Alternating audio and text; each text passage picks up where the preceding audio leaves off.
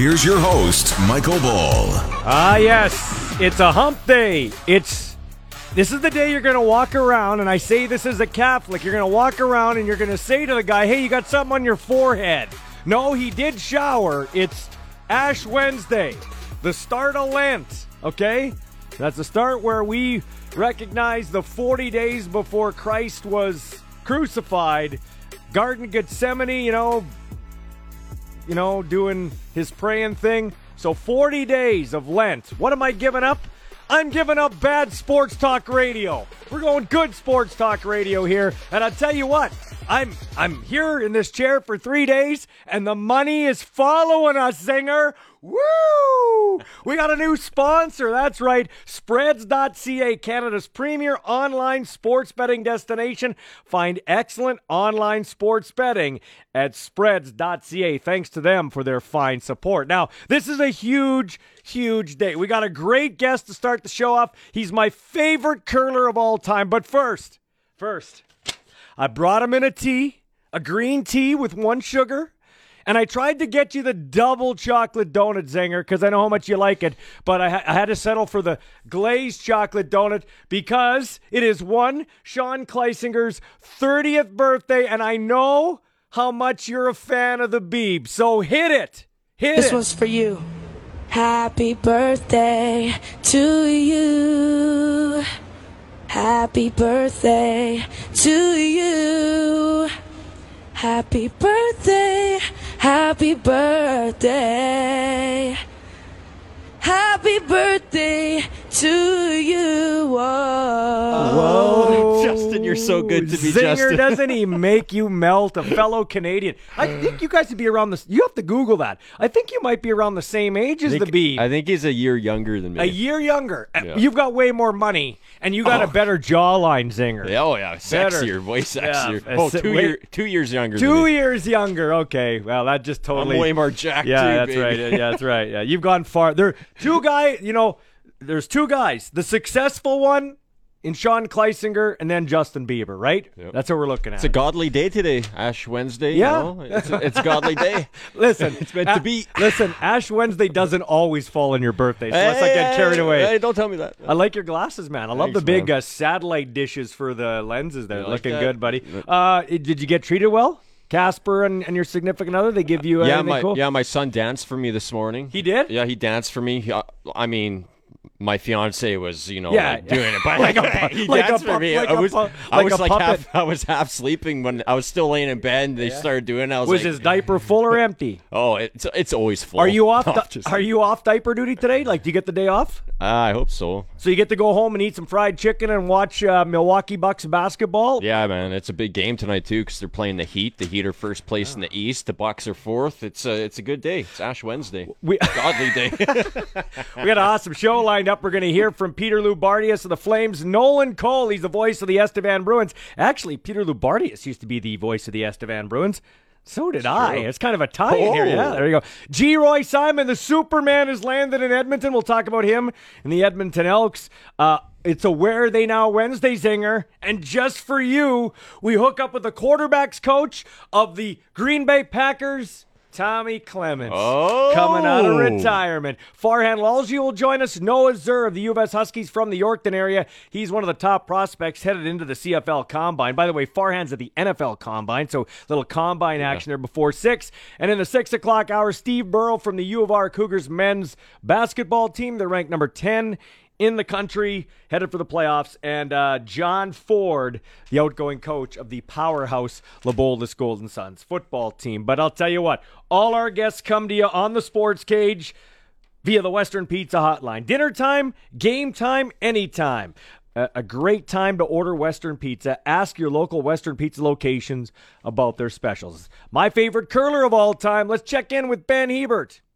Yeah, we couldn't start this show in a better way than with uh, one of the greatest curlers ever, Ben Hebert from Regina. Hebes, how many Briers is this for you now? I wouldn't have known this till yesterday. I got asked actually on the show. Uh, 14, 14 briers for me. Wow. So uh, I guess my next question: Do you remember your first? Oh, of course, yeah. 2005 Edmonton, one of the best ones I was in with Pat Simmons. I was first year out of juniors, and it was sold out uh, at Rexall Place in the old Edmonton barn. So it was uh, we weren't we weren't great. We were pretty young and green, but uh, cool experience. Is there is there anything in particular you remember about that though specifically? The patch, mostly. Is that maybe why you didn't play so well? No, I think we were we were kind of doomed for fourth, fifth, sixth place at that time. It's kind of where we fell. But uh, I mean, Wayne Middaugh was in that Brier, Randy Ferbey, Sean Adams. You know, there's lots of great teams. Um, and I just remember being young and yeah, the patch was rocking, and you know that's kind of was the old school curling when you were you know drinking beers and getting up with a little bit of a hangover and throwing some stones. So that was a a different era than now. I won't be doing that this week coming up with the Brier, but uh, super fun Brier, and uh, yeah, I do remember it. So I, you- had, I had a nice head of hair, some frosted yeah, tips too, a lot you- better than oh, now. frosted tips! I love it. So that leads me into my next question. So, uh, you're a happily married man, so that you're off you're off the menu, so to speak. But I always wondered, did curlers have? How do I put this for our family friendly audience? Did do curlers have adoring fans like other athletes? I mean, depends on the curler, I guess. You know, my old teammate Johnny Moe, handsome devil, he's got fans everywhere. It doesn't matter if he's a curler or a firefighter, but uh, you know, there's uh, there's been the odd uh, relationship that seems to connect through the curling world. Hard, hard, So- hurry, hard, hurry, There you go. Yeah. There you go. I, I often wondered in that run if Randy Ferbey was pulling chicks. oh, the old Ferb. Well, Ferb was a great guy. I never seen him any wheel and deal any babes, but he was uh, he was a fun guy, fun guy to have a cocktail with. Or, or you know, like we're we're not trying to be specific here. It's a new world, so I don't care who you like. I just always wondered if curlers had uh, adoring fans. Now you're playing in Lethbridge this year. Your home province is Saskatchewan, but you're out of Alberta now. Is it nice to be close to home, close to the home nest in in uh, Chestermere? Oh, it's the best. Yeah, we're we're an hour and forty five. You know, two hours away from Lethbridge, and uh, got a bunch of my coworkers, colleagues coming down from from Caltech that I work with. A bunch of my buddies I play men's night with here in Chestermere. A bunch of my hockey team. They're taking a party bus party bus there and back. My man Bo Bo's coming down for a couple days. So uh, yeah, I'm gonna have a ton of ton of friends and family. Wife and kids are coming. And I think uh, a little bit of a crew from Regina might even head up. So it's always better at this point in my career, I love playing close to home and be able to, you know, get get a little extra energy from the crowd. I don't like being booed in Newfoundland and, and Ontario, so this is uh, this is better. So your uh, buddy Bo Levi Mitchell will he heckle you at the Brier? No, hell no, he'll be heckling the other team. He's a good fan. He's a ruthless American, right? They don't they don't give a shit, so he's going to be letting it rain. So, in terms of Bo Levi Mitchell, like, is he really he is a curling fan now, or is he just a Ben Hebert fan, or or is he going to bet on the games? That's why he's a fan. Hundred percent, he'll be gambling on the games. I can guarantee that. He's he's he likes to throw money on anything. We were we were chatting. He was down in Texas a few weeks ago, and he was sending me some pics. He was betting on like cricket and soccer and stuff that he's never even seen. So yeah, he's fully into it. He'll I'm sure he'll dabble some cash, but no, I think he I think he enjoys the game and strategy. I took him out to throw some stones, and I think he has a little more appreciation for it now that he realizes how hard it was to make some shots. But no, he, he always messages me like you know football pump up quotes that you would say to your football teammates about curling, and I'm like, I don't know if this translates to my sport, but I like it, so it's all good. Okay, so uh, Benny, if I was to uh, if I was to put money on curling besides the Kevin Koe rink, who would I bet on? Uh, saying that we're we're already assuming you're going to win, but if something happens and you spend too much time in the patch and you don't win, uh, who would you put your money on besides the Koe rink? But yeah, I think I don't know. I mean, the usual suspects are the favorites for a reason. I mean, uh, I think Gushue coming off the Olympics. I'm not sure what to expect from them. They might be really, really tired and content, or they might be hungry to to get out there and win. And they're always a tough team. And obviously, Brad Jacobs. You know, they gave us a good beat down in the Olympic trial semi. Was the last time we we played them, so I'm really looking forward to playing them again. And they're a great team with my old teammate Marc Kennedy, and then and not only then you got you got some dark horses that are that are pretty good too. Uh, know, obviously Matt Dunstone, Brendan Bottcher, uh, with his new team. You know, there's you know Colton Flasch, even our other old teammates. So who knows? There could be some upsets, but if if I had to uh, if I had to throw some cash on it, which I can't because I'm playing it, I'm not not Pete Rose over here. Uh, I would be. Uh, you know, I'd probably be dabbling the the main top three. Okay, that's a good way. Uh, Thanks for the inside uh, uh, tips there on the big curling event, the uh, Tim Hortons Brier in Lethbridge. Okay, I got to uh, ask you about the outdoor skins game here. That was a first for you and a guy that's had a long and glorious career. It did you didn't win, but what was it like playing outdoors at Mosaic Stadium in Regina? Yeah, no, no. I mean, it was awesome. It was a super cool event and something that you know we've never really been a part of before. And you know, the crowd was good. The ice was horrendous. It was like curling in a parking lot. But uh, you know what? I'd never curled on natural ice before or anything like that. You hear these stories from the old veterans about swinging corn broom for 12 ends and natural ice. We're like, yeah, yeah, beat it. And then we actually got to curl, and I'm like, yeah, no, I wouldn't have been very good at this. So it was uh, it was super unique experience. We got super lucky with the weather there in Regina being like minus six, just perfect. And beers were flowing, people were having whiskeys. We had a bunch of laughs. I got to see a whole bunch of curling community that I haven't seen in years, so that was awesome. And yeah, Dunstone's team uh, they had to buy dinner that night, so it was all good. It's finally because I, I don't get to see their wallet very often, so it's perfect. That's awesome. Hey, so Jon Ryan came back here in, in, a you know to wrap up his professional career with the Riders. He wanted to win a Grey Cup here. Unfortunately, that's not going to happen. Uh, we know that's hanging over the Saskatchewan curling community. We haven't won a Brier since 1980. Might Ben Hebert like to wrap his career up here one day?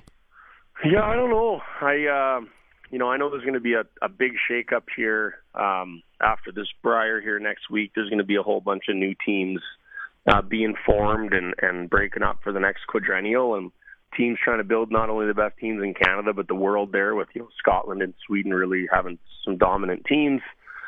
So I don't know where I fall uh, in this landscape. I've had you know a few people reach out, a couple calls, but um, I think you'll see a few new teams being built and some really good, powerful teams here over the next three, four weeks, I imagine. And I guess I cross my fingers that I'm on one of them. But uh, I'm not sure where it would be. Uh, if it's here in Alberta, I'm happy. And you know, if something ever opened up in Saski, you never know. But uh, I think uh, I think for where I'm at in my career right now with, with life and, and family and kids, uh, there's, a, there's a pretty good chance I'm sticking around Alberta. Okay, Ben Hebert, couple more quick questions for you. Money over legacy. It's a tough question. Maybe not for you. Let's let me. You like golf too. The Saudis are starting a breakaway golf league, and they're offering. They offered Bryson DeChambeau um, uh, 134 million to go to their league. Uh, but the the caveat is, if you go to their league, the PGA says any player leaving can never play in the PGA again. You're expelled. So, would you, if you were a golfer, would you leave the PGA and go for a guaranteed paycheck, say fifty million dollars. Like you're a you're a journeyman guy like Charles Howell III, who just I think topped forty million in career earnings, but has never won a big tourney. Would you take a fifty million dollar payday, knowing you could never have a chance at one of those majors? Money over legacy. What do you do? Hundred percent. I'm gone. I mean, if I'm if I'm Rory and Bryson and Tiger and Phil, all the guys that win all the majors, Justin Thomas, and and they, they already have you know fifty to a hundred to two hundred to four hundred million. I'm sticking all day for legacy. If I'm a you know a mediocre guy on the tour and I'm grinding for the cut every week and I'm looking to take care of my family and my kids' kids and their kids' kids forever, I'm taking the cash and see you later, boys. That's what that's what I'd be doing. Nice. Okay. Okay, you degenerate. You like to gamble. You got me hooked too, so I'm going to ask you this. Give me your Stanley Cup winner right now. We're about a month or so away from the a month and a half from the playoffs. Who is going to win the Stanley Cup? I haven't seen a whole bunch of the Eastern Conference, um, but I've been pretty dialed into the West here with obviously being in Calgary and uh, Colorado looks unreal. I really like them. But I, this is going to sound ultra homerish. I'm a bit of a homer. But the Calgary Flames right now, I went to two games last week. I've been to like, I think I was at like two games all year prior to that because of COVID and masks and all the BS, whatever. So I, I wasn't participating. But I went last week when they were opened up, and I got to see two back-to-back Flames games, and they are steaming. They're deep. Markstrom's an unbelievable goalie. They have the best line in hockey with Johnny G and Lindholm and Tkachuk and I think the Flames are going to win the Stanley Cup. Okay, and I'm not Red Mile. Red Mile is going to be rocking here in Cowtown, and I'm not totally against that. Although uh, the big uh, question mark is, will Johnny G fold like a cheap tent again in the playoffs? How about Monahan? Will he actually show up, or are those two guys in witness protection program? Yeah, but Monahan's on the third and fourth line now. They they have him just grinding. They don't have him on the top line anymore, so he can he can just kind of do what he does and fill a good role. He's playing well and uh, lot less pressure on them not playing on Yeah, the first line. So good- I like their chances. And a- Daryl Sutter's the man. Yeah, Daryl he is a great coach. Yeah, he is a great coach. He kind of has that oh shucks uh, uh, uh, monotone voice, but I'll tell you what, the dude's a smart coach, and he's won a Stanley Cup or two, right? I love him. I love him. yeah. Well, good luck, Benny. I appreciate you stopping by. Uh, you know, you're my favorite curler, and uh, can't wait to see what you can do at the Tim Hortons Brier. Ballsy, what is the scoop with the voice of the Riders? I hear you might be in line. Are they gonna are they gonna step up and give the give the champ a shot at the title or what? I don't. I I'd like to think so, but uh, Well, you- time will tell. I ti these things take time, so I'm told. It's that's well, you, been you, you got my you got my vote, so uh, I'd like to see you get that gig. I think uh, your time is up. You're ready to roll. thanks for this, man. It's been nice chatting with you, buddy. Okay, Ballsy, take care, buddy.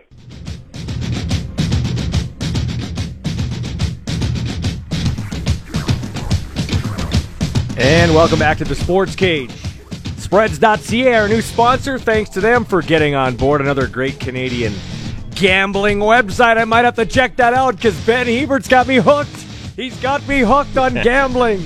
Maybe I can gamble on some curling. You be careful now, though. No, no, no. I don't bet any more than five or ten bucks. I'm in radio. It's not like I'm a mogul. I'm not a professional curler. Uh, all our guests come to you via the Western Pizza Hotline. Ballsy, along with the outstanding producer, the uh, birthday boy, Sean Kleisinger, who, by the way, I had Bieber sing a happy birthday to you. He turned 28 yesterday. Yesterday, apparently, yeah. Wow, you and the Biebs are, see, you are joined at the hip. Yeah, I'm sexier though, so Yeah, you are. Okay, time now for the pick six, where we break down six sports topics. I usually get a guest celebrity to help me, but because it's his birthday, we're going to go with our buddy Sean Kleisinger, get you to weigh in. Now, CFL unis, the Eskimo, or sorry, the Elks about to tease a new one. Okay. yeah, they've been teasing it. Yeah, they have been teasing it. We'll try to get the information from their assistant general manager, Geroy Simon, after 5 o'clock. Uh, the Lions are supposed to be coming out with another one. I really think the CFL has their swag down, though. I like there isn't a jersey I really hate. I, d- I don't know, Ballsy. There's a couple lingering out there. I think Ottawa needs a makeover. I think Calgary needs a makeover. And uh, those are the two that come to mind. You don't Be- like the popcorn Calgary jersey? You don't like that popcorn Well, I'm, box one? ta- I'm talking like the generic Oh, ones, okay. the, the one like the uh, original yeah. ones that they wear, like mm. Calgary's and Ottawa's, and I think BC's. They they need to go. I have my top three. Do you want? yeah, my top I want three? your top three because I got my top three. Okay, and this is the only right answer because if you want to know mm-hmm. uniform information, you just give me. Go to Zinger, you- yeah. You, go to me, Yeah, okay? yeah. So th- this is the only answer there is. Uh, it's the Rough Riders, th- those Labor Day Classic ones. Boom! That's it. I agree. are- 100%. are, are the best. Number one. And uh, now, in no particular order, I do have to say the Winnipeg Blue Bombers home uniforms, very nice. Boom! That's my second one too. We are on the same. We're like Draisaitl and McDavid. Yep. I know exactly where you're going. Where's your third one though? My third one would have to be the Montreal. I knew you'd say that. I knew you'd say Montreal that. Montreal Alouettes. Nah, nah, Uh, nah. what- what's your BC third? Lions? The BC Lions homes. I like those, be. the orange with the black on the Yeah, I like. I like Ah, it. no, I like. no, I like it. I like it. No, I can't go. You're out of the you're out of the loop. I don't mind one, the man. Alouettes. I don't mind the Alouettes, and uh, I, I have to say, I do like the. I do like the Elks, but I don't like the the cheap. They, they cheaped out on the antlers. They should have gone big antlers. They went with like the dollar store antlers. Well, I think they're changing it. I think that's going to Yeah. be a part of the. Yeah. That was just like a makeover for one year Yeah. to get them through the year, right? Okay, so number two, check out this story. Former UFC champ Cain Velasquez was arrested on Monday for attempted murder uh, in downtown San Jose.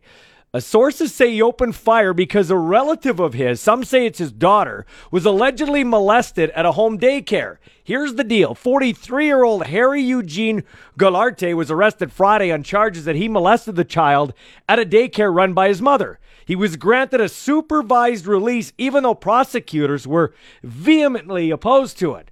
So then Velasquez took matters into his own hands, shot into a vehicle with this dude in it, but hit this dude's stepfather. That guy took a gunshot to the chest. He is going to make it, but attempted murder and firing off a, a gun in public. He's got a number of charges on the former uh, heavyweight champ if the second part of the story is true, and this is a molestation thing, eh, I don't, I'm not a vigilante guy, but as a father, you're a father. Can you imagine Casper getting Don't go there, man. I know that's what I mean. so that I'm not into vigilante, but I saw that when I saw the byline, I went, ah, another meathead with CTE, no big deal. But then I read a little bit, and you know, ballsy never jumps to any conclusions.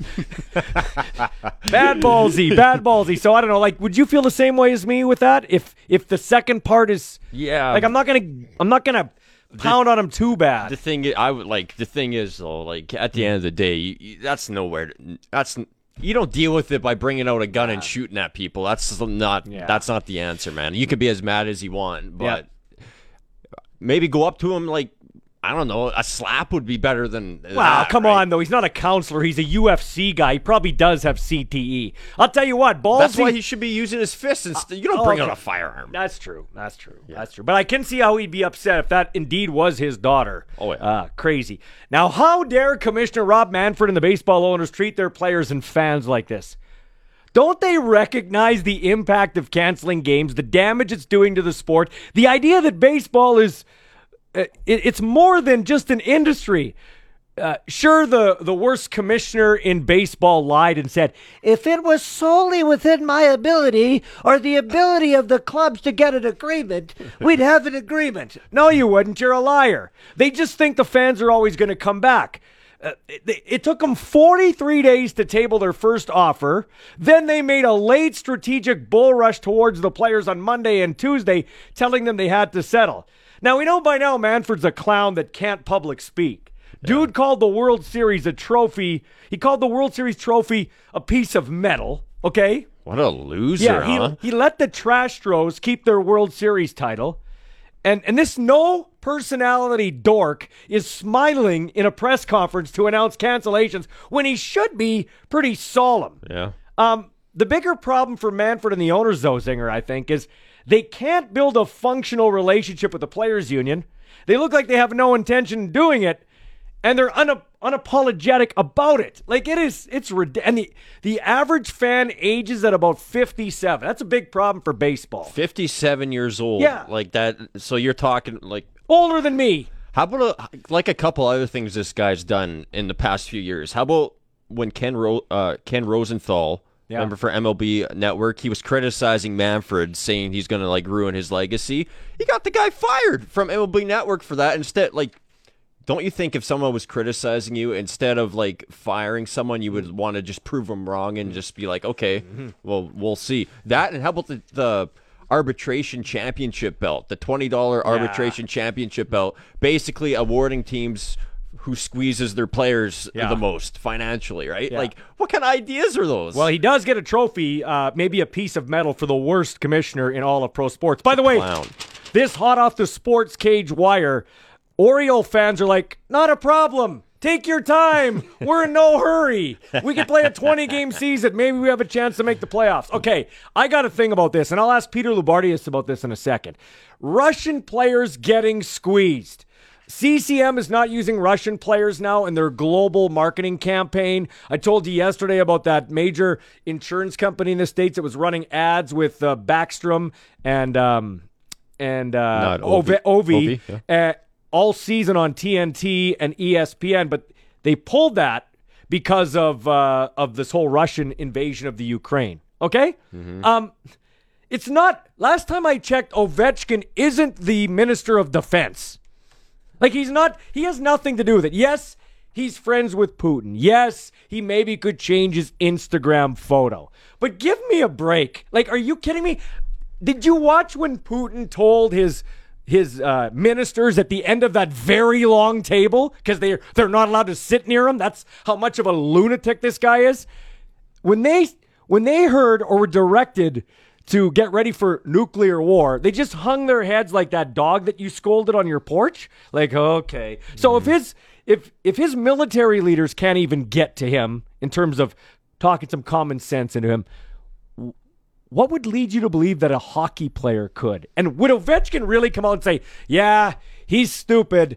Because I don't know if you know this or not, Ovechkin probably has some family and friends back in Russia that could be rounded up by that wingnut Putin. Yeah, it, like I understand all that, man, but like at the same time, Ovechkin, this was the same guy three years after Russia basically, you know, took over Crimea, the region in Ukraine there. Ovechkin was campaigning for Vladimir Putin, stating, you know, like the Putin team or whatever. And then once this stuff just started happening last week, he doesn't change his photo. So it's well known out there that he's a Putin supporter. So, like, if you're a company, would you want him being the face of your company when you know that, you know, he's tied in with them somehow? Well, it's like an equivalent to, like, you know, a guy under like Adolf Hitler in World War II. Well- if you if if you watch like an ad on TV Yeah. of of like a, a German player representing CCM, and someone's watching there, be like, "Oh, he's from Germany. He must be like a Hitler supporter, hmm. right?" It- like there's a, there's a lot of that that goes into it. You make a valid point, but I'm just going to say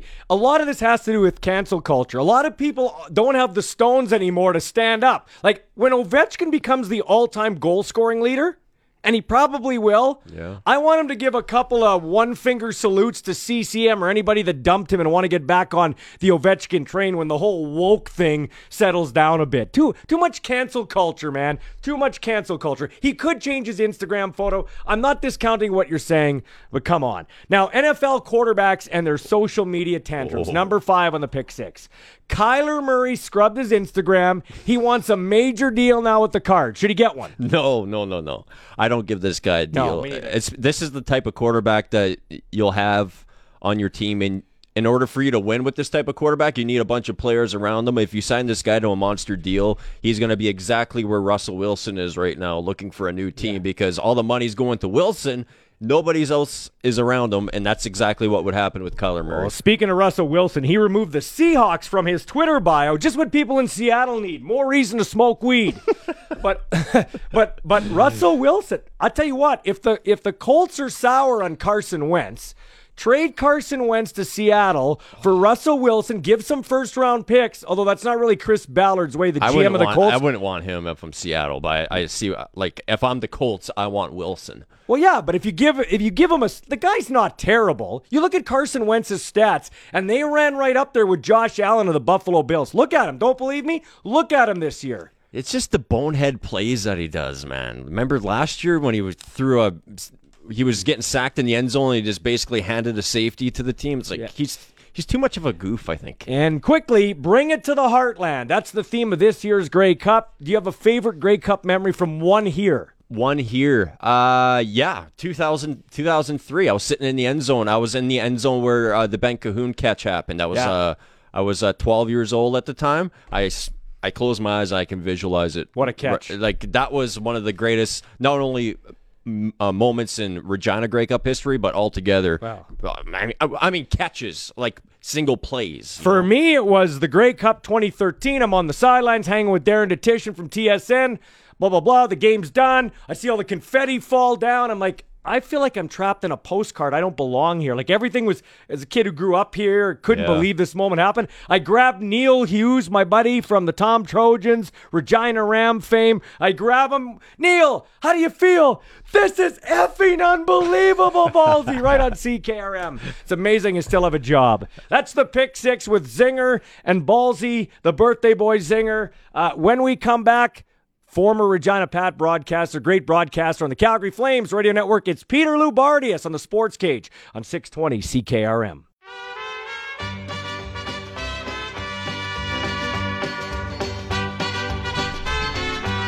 Ah, yes. Love is a burning thing, and it makes Why do you do this? Why do you do this?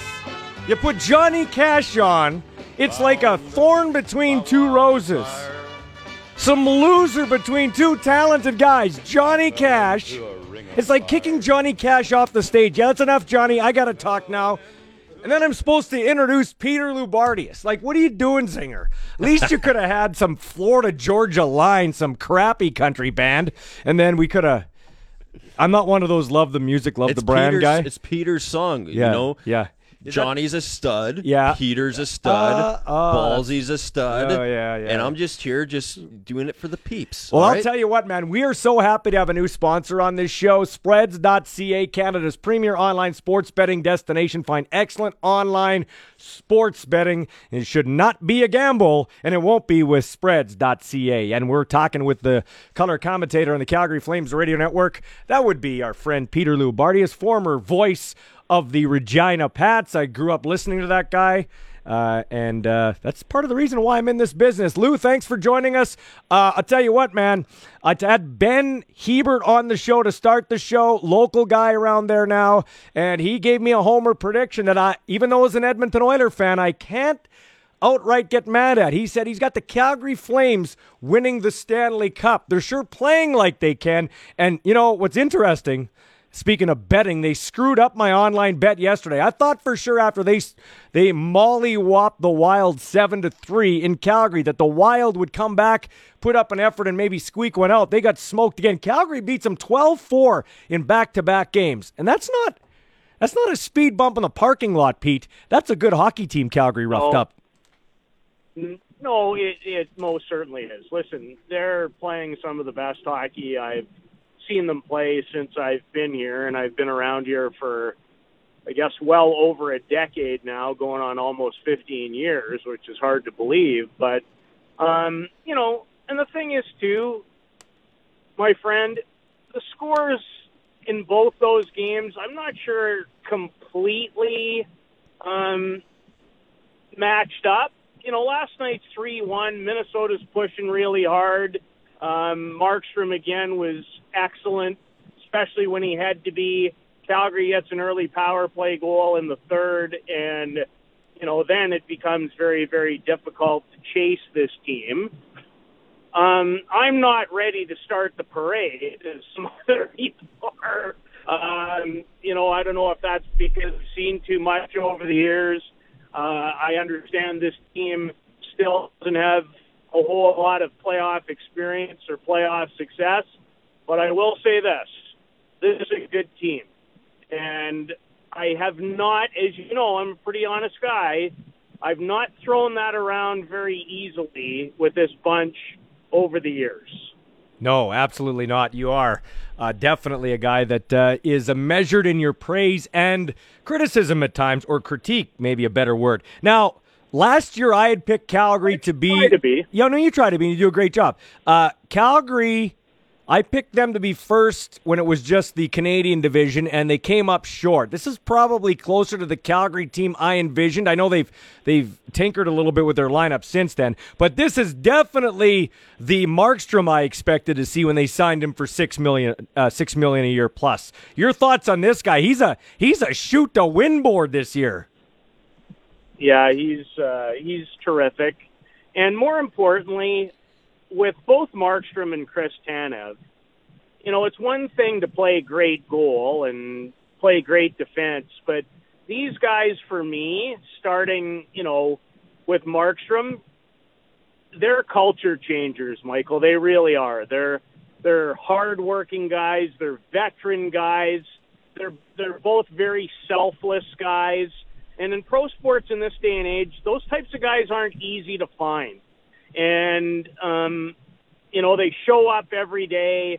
They give you everything they've got. And Markstrom is playing, you know, the last month and a half. Now he hasn't had the same amount of shutouts, but when you watch the games and when games could turn, take a different direction, when you need a big save, he's he's been splendid, and he's a really easy guy to cheer for just because of all those things. You know, uh, the uh, the rival team up the highway that I cheer for would envy the Cal would envy the Calgary Flames in this way. The way they've developed their players, drafted and developed their players through their system. They've got some guys that are, you know, lack of a better way of putting it, some organize organizationally homegrown talent right there. That is a that's a that's a good way to build that team. I like what they've done there in Calgary. It, it, it, it is, Michael. But the one thing I don't think you, anybody should forget about is what I think the biggest change is this year, and there is more significant change to this team than a lot of people think about. Um, in adding the likes of Gudbranson and Zadorov, this is a heavier team. This is this is a team that has three or four guys that give you a nice blend, and and that defensive pairing might not be sexy, but they have made a huge, huge difference in adding, you know, Stanley Cup winners like Blake Coleman and Trevor Lewis, and now Tyler Toffoli. What this team has now is they have experienced guys who have won and know their roles and know in a lot of cases because they played for him in the past exactly who Daryl is and what he wants. And Michael, you've been around sports and team sports and good team sports your whole life. You understand how important it is for key people on your team to kind of take the keys that the coaches give you and then now you're the messengers and you reinforce it. And I think that's a story in Calgary this year that certainly from the outside, I don't think is getting enough attention. Well, and I think that's a key with uh, Woodcroft and Manson in Edmonton. Okay, I think uh, no disrespect to Dave Tippett, you and I both have a lot of respect for the guy, a winning coach, Absolutely. a winning coach. I don't think it was necessarily the coach's problem. Uh, totally, he can't stop pucks. But what I do see with the Edmonton Oilers is something you just mentioned with the Calgary Flames. They have more of a there seems to be more energy, more feeling of, hey, this is my role. I'm I'm going to get more ice time. A guy like Derek Ryan, the former Flame, that bottom six is is is having more of a buy-in, I think, with this new uh, new regime, so to speak. Well, here's what I think is great about Edmonton, but I think it's been a factor. Okay, and promise that you'll still have me on the show after I say this. I'm fine because uh, I like coming on. Is when you have two great players on your team, they generally get all the accolades. And frankly, in Edmonton, when things don't go well, it's everybody else's fault. Mm-hmm. Now, are they great players? Absolutely. But again, Michael, team sports are about team. And if I'm a member of the Oilers, and the only narrative I all always hear is how these guys are great, and I don't mean all that much. You don't think that doesn't weigh in? So further to your point, what I think, you know, Dave's a heck of a Dave's a great guy, was a great defenseman. Um, someday I'll tell you a couple of Dave Manson stories that go back to his midget days with the Prince Albert Mintos, let alone the Raiders. I have one in particular. We'll leave that for another show. It's a good story. Okay. Um, but but I think what has happened there, further to your point, is I think it became really important for Jay, who a has had connections to some of their players on their way to the Oilers. I think he's helped make everybody feel a part of it. And I'll be frank, I think that's been a struggle at times in the McDavid Draisaitl era. Mm, that's a good point, man. Well, there's lots I wanted to get to, but uh, we're up against the clock. I got to head to your old stomping grounds, Estevan, and catch up with their outstanding voice, Nolan Cole. But I just came up with a. I want to have you on regularly if I'm if I'm holding down this seat, and I it just came to me. Peter's puck. That's what we'll call this. Peter's puck. I love it. This guy knows hockey. Nobody knows hockey like this guy, from the amateurs all the way up to the pros. Thanks, Lou. Take care. Have a great day. Best of luck, pal. Thanks for having me. Take care. All right, when we come back on the other side of Sports Ticker, we'll catch, uh, catch up with the voice of the Estevan Bruins, Nolan Cole, in a sports cage for spreads.ca on the Wolf.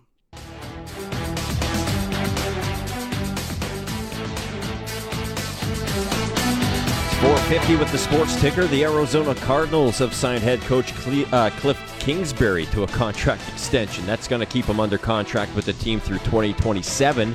Now the focus lies on their quarterback, Kyler Murray. What are they going to do there? There's four games in the NHL tonight. Buffalo's in Toronto. The Rangers host the Blues. LA visits Dallas, and Nashville's on the West Coast at the Seattle Kraken. And Ballsy was 60 years ago today, March 2nd. That's a beautiful date. 1962. Wilt Chamberlain of the then named Philadelphia Warriors dropped 100 points against the New York Knicks. It's widely considered as one of the greatest records in uh, sports history.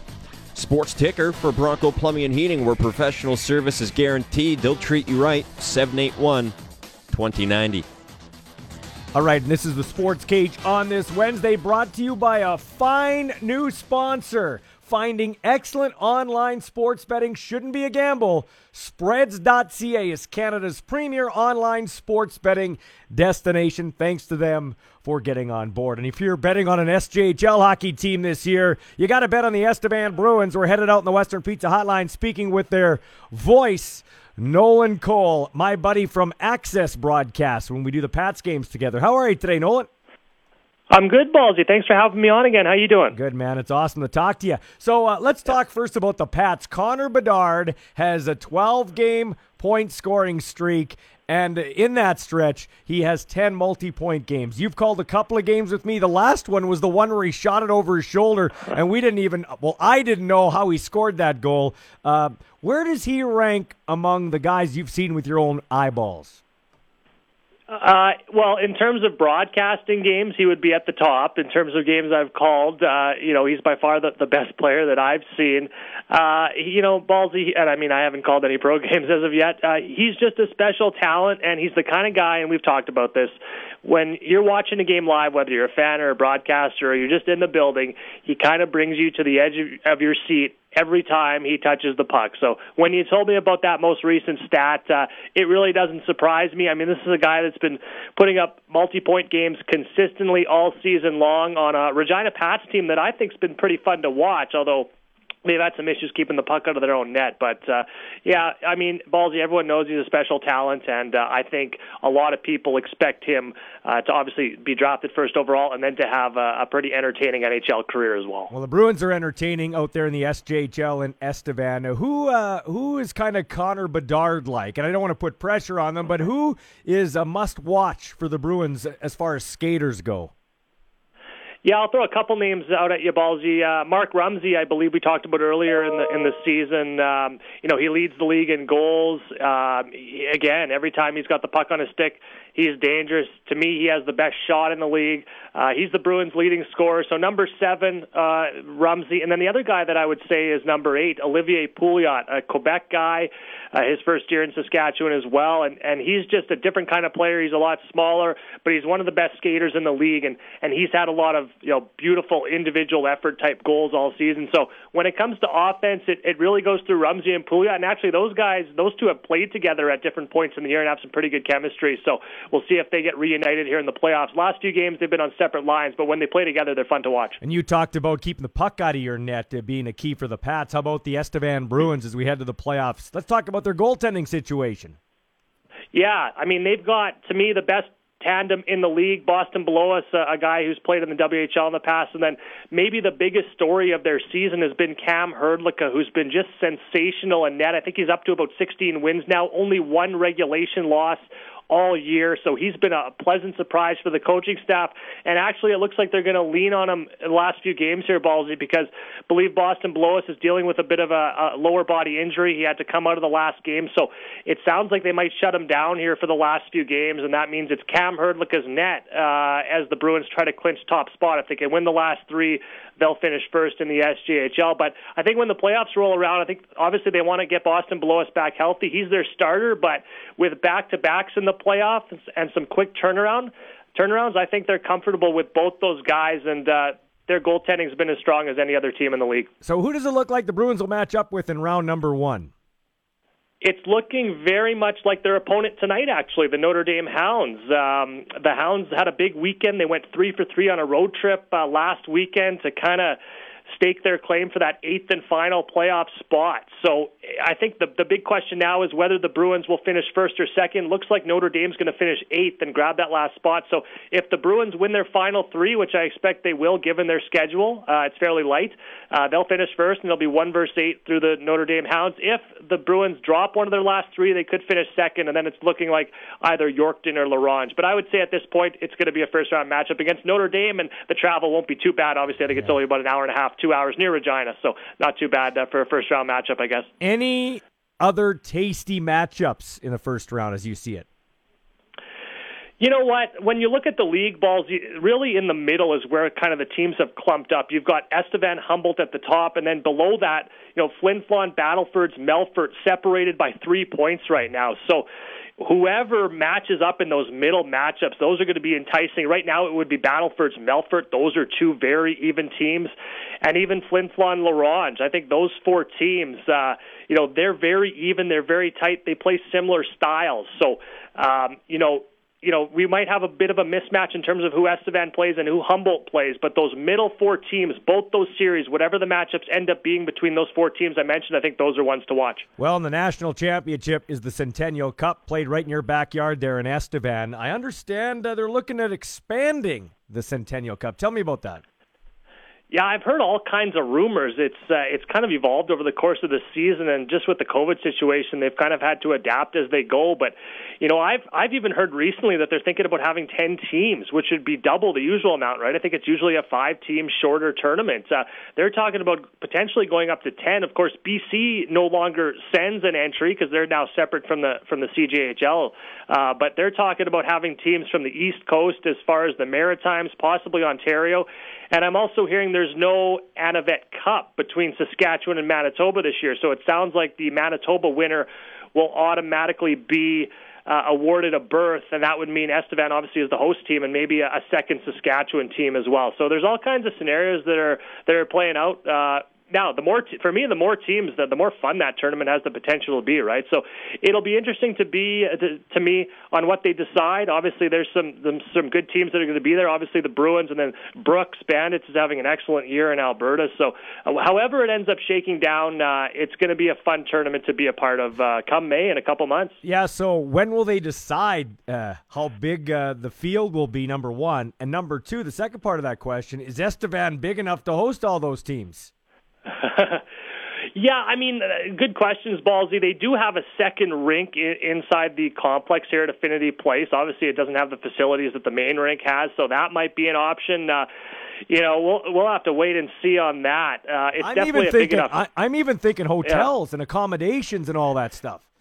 Yeah, no, for sure. I mean, I think there's about three, four hotels in town. So, yeah, I mean, I again, these are all just rumors that I've heard. Uh, you know, we'll, we'll have to kind of wait and see on on that. But I, I imagine they'll want to get things finalized in the next couple weeks, right? Because the playoffs for most of these leagues are starting in late March. Here in, in Estevan, it starts on March 18th. I believe Manitoba starts on March 25th. So you would think they would want to have them finalized uh, before those playoffs begin, because I, obviously teams are going to want to know uh, what the criteria is. And really, there's been no official announcements. And as a broadcaster, that's a little bit frustrating. You kind of want to know what's going on. But on the other side, I understand it because it's been an evolving situation, and uh, you know, obviously they've had to adapt as the years gone along. Well, you know, buddy, announcers are always the last to figure it out and and to know. This is uh, had been this has been Nolan Cole, the outstanding voice of the Estevan Bruins, a friend of mine. We'll talk to you soon, buddy. Have a great call tonight. Yeah, thanks for having me again, Ballsy. Take care. And thanks for being along with us. Riding shotgun, my producer, the birthday boy, Sean Kleisinger, who turns 30 today. Much younger than Ben Roethlisberger. It's his birthday today. He played like he was 50 this year. I think he's right around 40. He's right around Philip Rivers' age. Um, and then, of course, they were in the same draft. It's also Reggie Bush's birthday. Yep. Justin Bieber, who opened the show singing to Zinger Happy Birthday. Bieber joined us live on the phone. Yep. So you want to hear that? You can uh, check out the podcast Thank you, after. Justin. Thanks, Justin. I appreciate that. He, he actually did me a favor, did freebie for me, freebie for me. So there Yeah, you go. I called him up. I know him When you personally. say sorry. Yeah. That's, Yeah, we might replay that later. People don't believe me, but Bieber actually called in and sang to our friend Sean Kleisinger. Our show brought to you by new sponsor. That's right, finding excellent online sports betting shouldn't be a gamble. Spreads.ca is Canada's premier online sports betting destination. And you can always text us courtesy of our good friends Capital GMC Buick Cadillac, Saskatchewan's number one GM dealership. Let's get those texts fired up. I'll make you famous. 936 6262. You can weigh in on the show, some of the sports topics of the day. Um, yeah. Um, I, I always loved uh, my buddy Bruce Axelson, who owned Capital. Passed away recently, uh, Christmas Eve actually last year. He, you'd always say something to him, and he'd drop a little like a you know a little nugget one liner. I said to him once, uh, how's, "How's it going, Bruce?" He goes, "Well, you know, I know money talks, but mine always says goodbye." He always had he always had the one line. He always had the one-liners. I love that guy. I miss him very much. So yeah, you can text us 936-6262, the number to text. Now we have uh, it's Wednesday. We do this in the pregame show, but we'll do it during the week too. Where are they now? Wednesday. We take a trip down memory lane just before 5:30 with Tom Clements, former quarterback of your Saskatchewan Roughriders for a brief stint. He's now the quarterbacks coach with the Green Bay Packers. But it is time to catch up with our next guest on the Western Pizza Hotline. All right, talking with our old friend, the Superman, Geroy Simon, and he's landed in Edmonton. I never thought I'd say that. The Edmonton Elks. How does that sound? it sounds really good uh, so far. Uh, things have been great. Um, I never thought I'd, I'd be in this situation, but um, I was given the opportunity by Chris Jones, and, and I, you know, took it, and it's been it's been amazing so far. How did that come to be? You know, your background with Chris. How did he know to get in contact with you? How did that work out? Is it the Wally Buono connection? No, um, I, I've known Chris probably t- um, almost 20 years. Um, you know, when he was when he was a young coach and I was a young player in the league, um, he was actually roommates with Scott Milanovich, who was my college quarterback, and that's how we ended up meeting. Back when he was he was coaching in Montreal, and I was I was in my first couple years in BC. Um, and then, you know, we've always stayed in touch.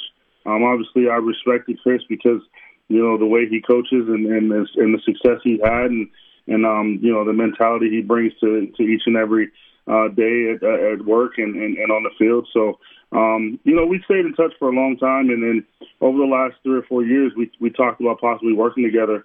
Um, and you know, when this when this opportunity came up, you know, as soon as he got the job, I, I was I, I think I was his first call, and um, you know, I took the job within within minutes. I, I took about thirty seconds to think about it, and and, and knew that this was going to be right the right opportunity for me. Assistant GM with the Edmonton Elks. That would be Geroy Simon. How is this different than what you were doing with the BC Lions?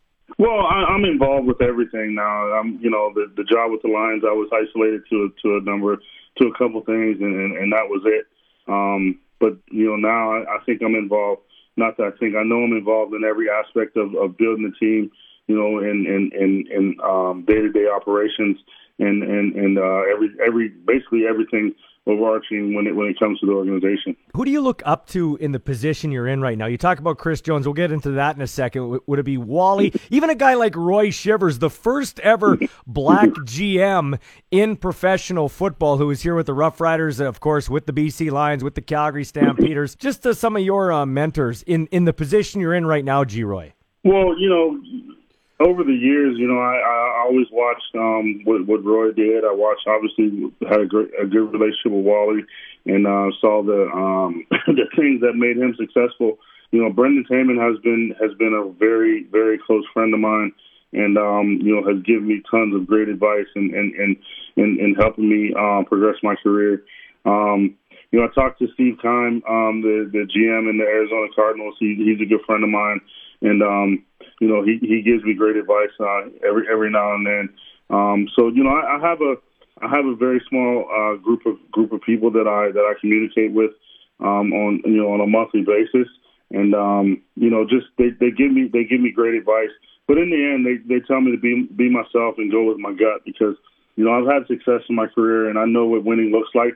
Um, you know, I, but obviously it's it's Chris's vision. But you know, I'm just I'm I'm I'm I'm just part of that vision. You mentioned advice three or four times there, and you just slipped in, go with your gut. But what else have you you learned, or or what kind of uh, advice when you use that word can you be able to take from guys like Keim, Taman, those kind of guys? What kind of advice can you hang your hat on? Is there something that sticks out uh, that uh, is a common thing among some of those guys you've talked to? Yeah, I mean, you know, you know, we we have certain measurables when we're when we're when we're signing players that, and you know, we try to stick to that. But in the end, you you know, you got to find when it comes to the scouting side of it, you got to find good good players and guys who have had success. I really believe that guys who have had success everywhere they've been, they're going to continue to have success as long as they have a great work work ethic and and, and learn how to be professionals. Um, you know, when it comes to negotiate contract negotiations, um, I think patience is is the thing. Um, you know, you know, don't give too much, um, and know when you're leveraged. Um, so you know, those are those are a few things that I've learned. I mean, I, I, I actually learned that from Ed Hervey. um, that you know know when you're leveraged and, and leveraged and know when you when you have the leverage. Um, so that's the, you know I, I think I take I take a little bit from everybody that I talk to. Um, you know I, I truly when I sit down with someone I truly want to want to uh, understand who they are and and how they got to where they got to. But then I also want to um, you know I, I always want to pick their brain and, and get knowledge um, because you know I obviously don't have all the answers but um, I'm I'm looking for as many of them as possible. So when you sit down with Chris Jones, you kind of touched on it, but when you sit down with Jonesy, what do you what do you like about what you see there? Because he comes with uh, kind of that swagger. We know him from Saskatchewan, Mm-hmm. lived in a hotel, didn't really set up any roots in the community. I like the guy, but around here the fans are like what? He's kind of a mysterious guy. What do you like about him? I, the thing I like about Chris, you know, more than anything, is he cares about people.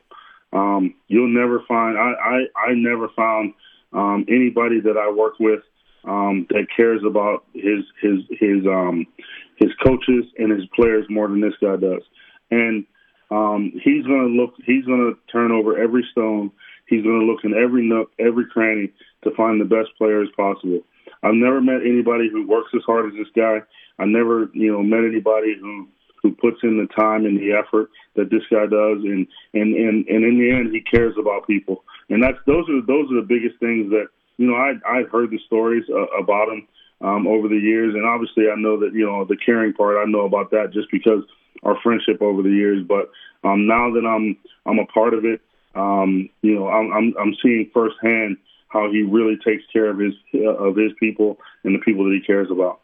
Not lying to you, Superman. When I saw the transaction wire, I had to look twice. I thought it was 2017. A Darius Bowman, uh, Manny Arceneaux, who I had on the show yesterday. By the way, you guys plucked him from my radio broadcast team, so thanks a lot there. I don't know what you have that I don't have. And then, of course, uh, our old friend Duron Carter. What do you see in those three? Because you talk about knowing what a winner looks like. What do you and Chris Jones see in, in those guys?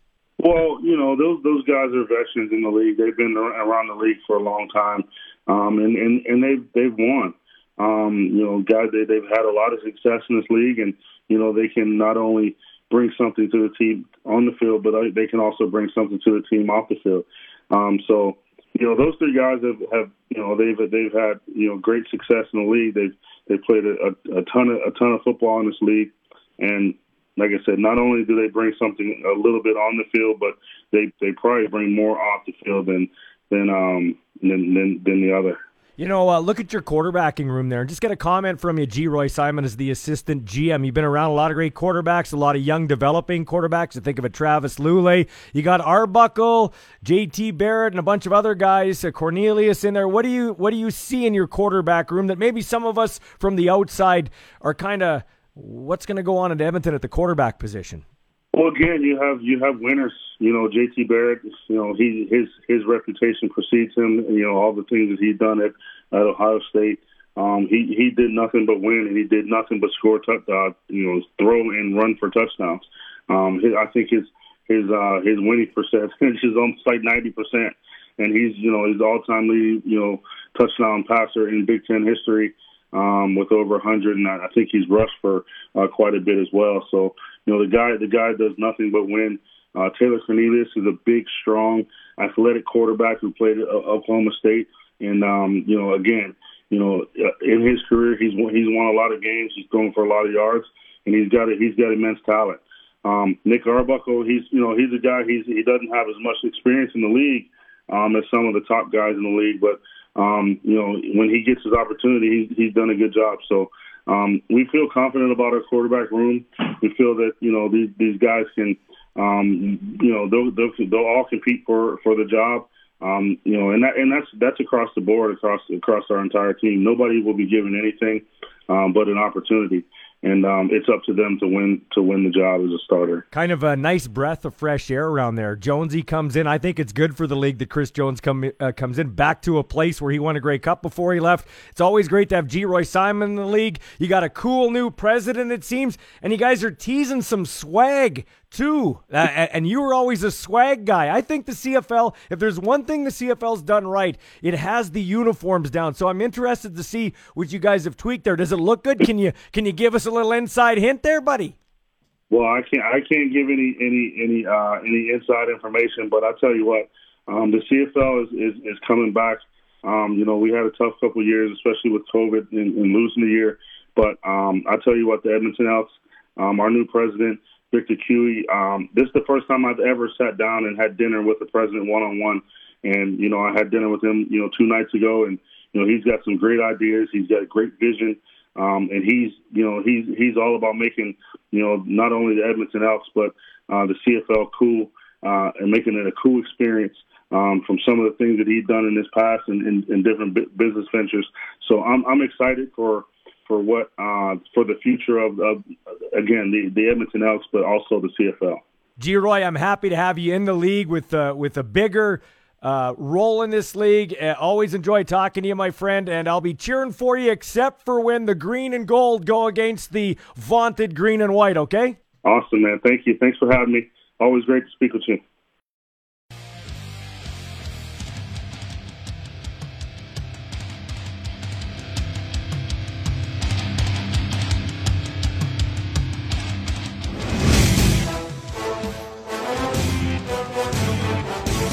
Now we check in with the players, coaches, movers, and shakers who help build Canada's league. It's Where Are They Now?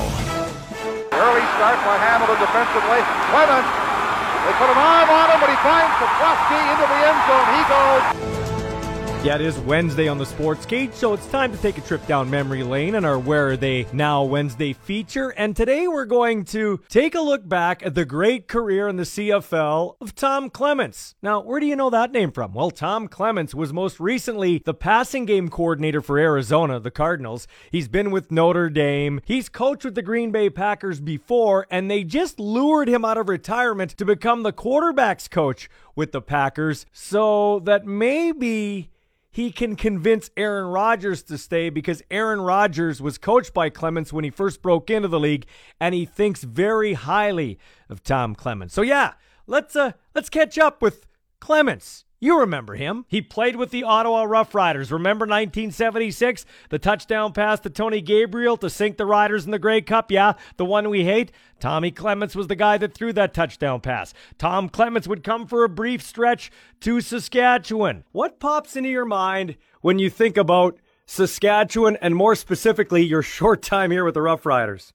Well, the the uh, the main thing is that that's uh, the place of my daughter's birth. my first child was born in Regina when I was with the Rough Riders, so that's a, that's a very fond memory. But uh, I did only have a short stay there um, before I was uh, uh, traded to Hamilton. But uh, uh, even though we didn't win many games um, and at, at that time, I uh, have fond memories of my stay there. Met some good people and. Um, it was a it was a nice place to play football. I know. Uh, watching you over the years, I, I was only a seven year old boy when Tom Clements was here in 1979. Ron Lancaster in his first year coaching, and I. And I'm as I watch your career progress, I'm thinking, man, would it have been something if Tom was here with an offensive line that could block for him and some talent around him? Did you kind of have that uh, that wish when you were here in that brief spell because you did have a young, inexperienced front line in front of you there? Yeah, that's true. Uh, there were a number of rookies, and uh, the, um, it was it came at the uh, my time there came at the end of uh, Ronnie's time, where they had a uh, he was playing quarterback. He had a lot of experience. Uh, people on the line had a lot of experience, and they all seemed to um, leave at the same time, and they had to the, had to rebuild. And you know that's difficult, but. Uh, um, a couple years after that, uh, the Rough Riders had one of the best offensive lines in the CFL, so it, it paid dividends later on. But unfortunately, when I was there, there there were some growing pains. I did a dinner with Tony Gabriel. He told me on that famous catch in 1976 that you changed the play in the huddle. It came in different from the sidelines. What do you remember about that play and that 76 Grey Cup that broke Saskatchewan Rough Rider fans' hearts? Well, uh, Tony has it somewhat right. They, they, someone was coming in with a play, and uh, I already had a play in mind to call, and I waved. It was Gary Kuzik, who was a wide receiver, was coming in with a play from the sideline, and he got about halfway there, and I just waved him back, and I, I went ahead and called the play that uh, that I had in mind, and uh, that was a play to Tony, and it was. Uh, you know, it was uh, obviously a uh, a very memorable play. It uh, enabled us to win the championship. It was a uh, it was a hard fought game. Um, the Rough Riders were a great team. Um, they uh, they were favored in that game, and fortunately, we were we got some big plays. Uh, we got a punt return for a touchdown, and uh, we got that play at the end of the game with uh, only a little bit of time left. So fortunately, we, we were able to pull it out. Was that an agonizing time? Gabriel's wide open. You throw him a pass. Did it seem like forever that that ball was going to come down?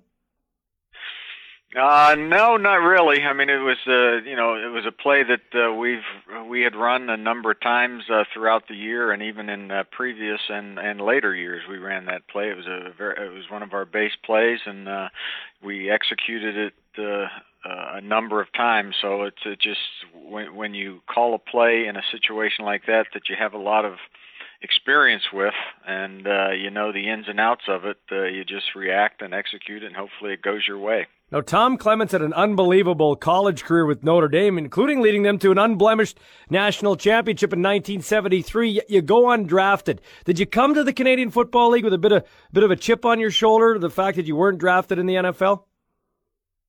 Well, I, I don't know if I'd say that. Um, I mean, it was uh, I wanted to continue to play football. I had an opportunity uh, to to try out as a, at another position in the NFL at that time, but I wanted to continue to play quarterback, and um, I looked at it as an opportunity, and it was a it was a little bit different type of game than obviously than the uh, American college game, and uh, once once I got used to it, I, I enjoyed it very much. Were you surprised at the quality of talent in the CFL when you got up here? Well, I didn't know a whole lot about it. Um, there, um, we got a few games at that time on television, and uh, I, I remember, uh, you know, I had played at Notre Dame, and Joe Theismann had played at Notre Dame, and we saw some games uh, when he was playing with uh, Toronto. Um, so I had a little bit of an understanding of, of it, but uh, really didn't uh, get into it uh, and know it. Uh, know the ins and outs of it until I went up there. What was uh, what was Tom Clements' best quality as a player? I've, I've heard a lot of your teammates, James Murphy, uh, Tony Gabriel, Joe Poplawski, who I've talked to. They say calm, cool, knowledgeable, etc., etc. What would you say was your best attribute as a quarterback? Well, uh, I I think what they said uh, I probably would agree with. I tried not to let uh, things bother me. I tried to be as prepared as I as I could. Um, uh, going into a game. And uh, I, I don't know what it's like up there now, but at that period of time, all the quarterbacks called their own plays, which was a lot of fun. But yeah, it was it was a lot of responsibility. So I, I think I I think I was a good play caller and um, made adjustments during the course of the game that uh, enabled us to, to have some success. Now, you, you studied law, you, are an accomplished lawyer. Uh, how did that help you uh, with becoming a quarterback? By that, I mean, as a lawyer, you'd have to have a lot of preparation. As a quarterback, you got to have a lot of prep work, too. Well, that's true. I mean, it's uh, uh a lawyer is a uh, you have to be a detail oriented person, and as a quarterback, uh, as I just mentioned, calling calling your own plays, you have to have to be detail oriented. Oriented, you have to uh, have a have a play in mind and a thought in mind uh, for each situation that might arise during the course of the game, and um, practice those plays during the course of the week, and, and be ready to execute them. Uh, come game time. So it's a, a lot of work, a lot of study, and hopefully you, you have the right play in mind at the right time. You had a great stint as a quarterback with the Tabbies after you left the uh, Saskatchewan Roughriders. And then September 21st, 1983, you're traded to Winnipeg. Uh, was it something that you wanted? Were you surprised you were traded? What do you remember about that day? Well, yeah, I was surprised. I, I didn't anticipate it. I, I remember uh, my wife and I were uh, sitting at home watching TV at night, and then the uh, sports came on, and they uh, were talking about the big trade, me for Dieter Brock, and that's the first I heard of it. Uh, and so I had to call the uh, the Tiger Cats the next day and say, "Is this true?" And uh, they said, "Yeah." And uh, I was on my way to Winnipeg shortly thereafter. But uh, it was uh, I enjoyed my time in in Hamilton, but uh, really my years in Winnipeg were uh, you know some of the better years during my career, and uh, we had a great organization, a couple, uh, some great teams, and was able to win another uh, Grey Cup championship. So it worked out. Yeah, we'll talk about that in a second. But let, wait a minute. So you, the the great Tom Clements finds out on the TV he's been traded. were you were you mad? Well, I uh, I was probably a little upset. I don't recall exactly, but uh, you, you don't like to find out that way. It uh, I um, I'm a person who doesn't like sudden change quite like that, and uh, once I got over it and got to Winnipeg and uh, saw the type of uh, talent and organization we had there, I was I was uh, glad that it happened. Yeah, what an explosive team in Winnipeg. Willard Reaves, uh, Poplawski, I think Rick House was there. You had James Murphy. Just talk about those weapons. Well, we we had a lot of good weapons on offense. Um, uh, Jeff Boyd was also there at that time, as you mentioned. Rick and Joe were the inside receivers, and Willard was uh, uh, the the running back. We also had James Sykes when when Willard got hurt, and we had an outstanding line. Uh, you know, Chris Walby, who's a Hall of Famer, was there at that time, and uh, it was we just had a lot of talent offensively. And uh, Cal Murphy was the coach and uh, he was a, a great coach. And uh, it was, uh, as I said, we we were fortunate to to field some outstanding teams and uh, win a championship. So it was a lot of fun memories of my days in Winnipeg. Who did you have the best chemistry with, Tom? With those names you mentioned on offense, if you had to pick one guy that maybe you had the best chemistry with. That'd be hard to do because uh, I mean I think uh, one year we had uh, three guys with uh, tons of catches and uh, over a thousand yards, and um, I, I had chemistry with who was ever open. Spoken like a, a, a, quarterback and later an offensive coordinator. We'll get into that in a second. Well, how surreal was it for you, though, to play in the 84 Grey Cup, a frigid game in Edmonton, against Dieter Brock and the Hamilton Tiger Cats, the guy you were traded for? Well, it's uh, it, it, it was a little bit different. Um, you know, I had uh, been to Hamilton only. Uh, I, I think the trade occurred in '83, and yeah. the next year we played in the Grey Cup. So uh, still knew a lot of people there, uh, knew a lot of the, of the coaches and a lot of the players, um, and so it was uh, it was fun to to go up against them, and uh, fortunately we were able to pull it out. If you had a chance to relive one play or one game or you know one moment in the CFL, is there one that comes to mind uh, for you? Well, uh, obviously, uh, on the good side, um, the, the the play we talked about in, in Ottawa with uh, in the Grey Cup yeah. was uh, it was a, lo- a lot of fun, and and uh, winning the championship in in um, in Winnipeg later on in '84. You'd, you'd love to relive that, but uh, I'd like another shot at a couple of the times in the uh, in the uh, Eastern or Western final where we weren't successful. It would have been nice to to get to the Grey Cup and win a couple more. Did you did you always want to be a coach? Was it something you've always wanted? Uh, no, it wasn't. Um, I, I I always thought I'd play my career and uh, then be a lawyer for the rest of my life. That's uh, that's why I went to law school in the off seasons. Uh, during my, uh, I think I started after my fifth year. I went back to school and um, thought it was time to start preparing for life after football. And I had a long career, played 13 years and then uh, practice law for the big law firm uh, in Chicago. That's what I wanted to do. Did that for about uh, four or five years or so, and as I got into doing it more, I, I, I missed football and uh, did not like uh, as much the practice of law. So I had an opportunity to go to Notre Dame uh, and, and start my coaching career, and I'm glad I made the move. Now uh, you've coached uh, a lot of good quarterbacks, and, and we'll talk about some of the ones that you've helped uh, have career years. Uh, Aaron Rodgers. Uh, Brett Favre. If you had to win one game, could you choose which one you wanted the quarterback your team to win? Well, as you say, they're they're both great quarterbacks. Uh, it's uh, it's difficult, but if I had to choose one, um, probably Aaron. Uh, he he just does everything exactly right. Um, takes care of the football, and he has a lot of talent. Uh, both he and Brett have a lot of talent, and uh, maybe give the edge to Aaron because of that factor. Now you've coached uh, guys like Elvis Grbac, Kordell Stewart, Kelly Holcomb, and Tommy Maddox to career years. Uh, do you get more satisfaction as a coach when you do something like that, or you're coaching Aaron Rodgers in an MVP type of season? What what's more of satisfaction as a coach? Well, it's uh, I think uh, all of those situations are satisfying. If you can help a guy play well, um, it's you kind of live vicariously through your players. Uh, uh, obviously, you can't play the game anymore, but you can uh, try to get another guy ready to play, and if he can play at a high level, uh, that's great. Um, so you you're, you have satisfaction with uh, with every scenario, but uh, you love to have those superstars. That's Tom Clements joining us on the Western Pizza Hotline. When we come back, we'll stay on the hotline and talk with Farhan Lalji of TSN. He's at the Combine in Indy. We'll be back in a moment. The Sports Cage on 620 CKRM.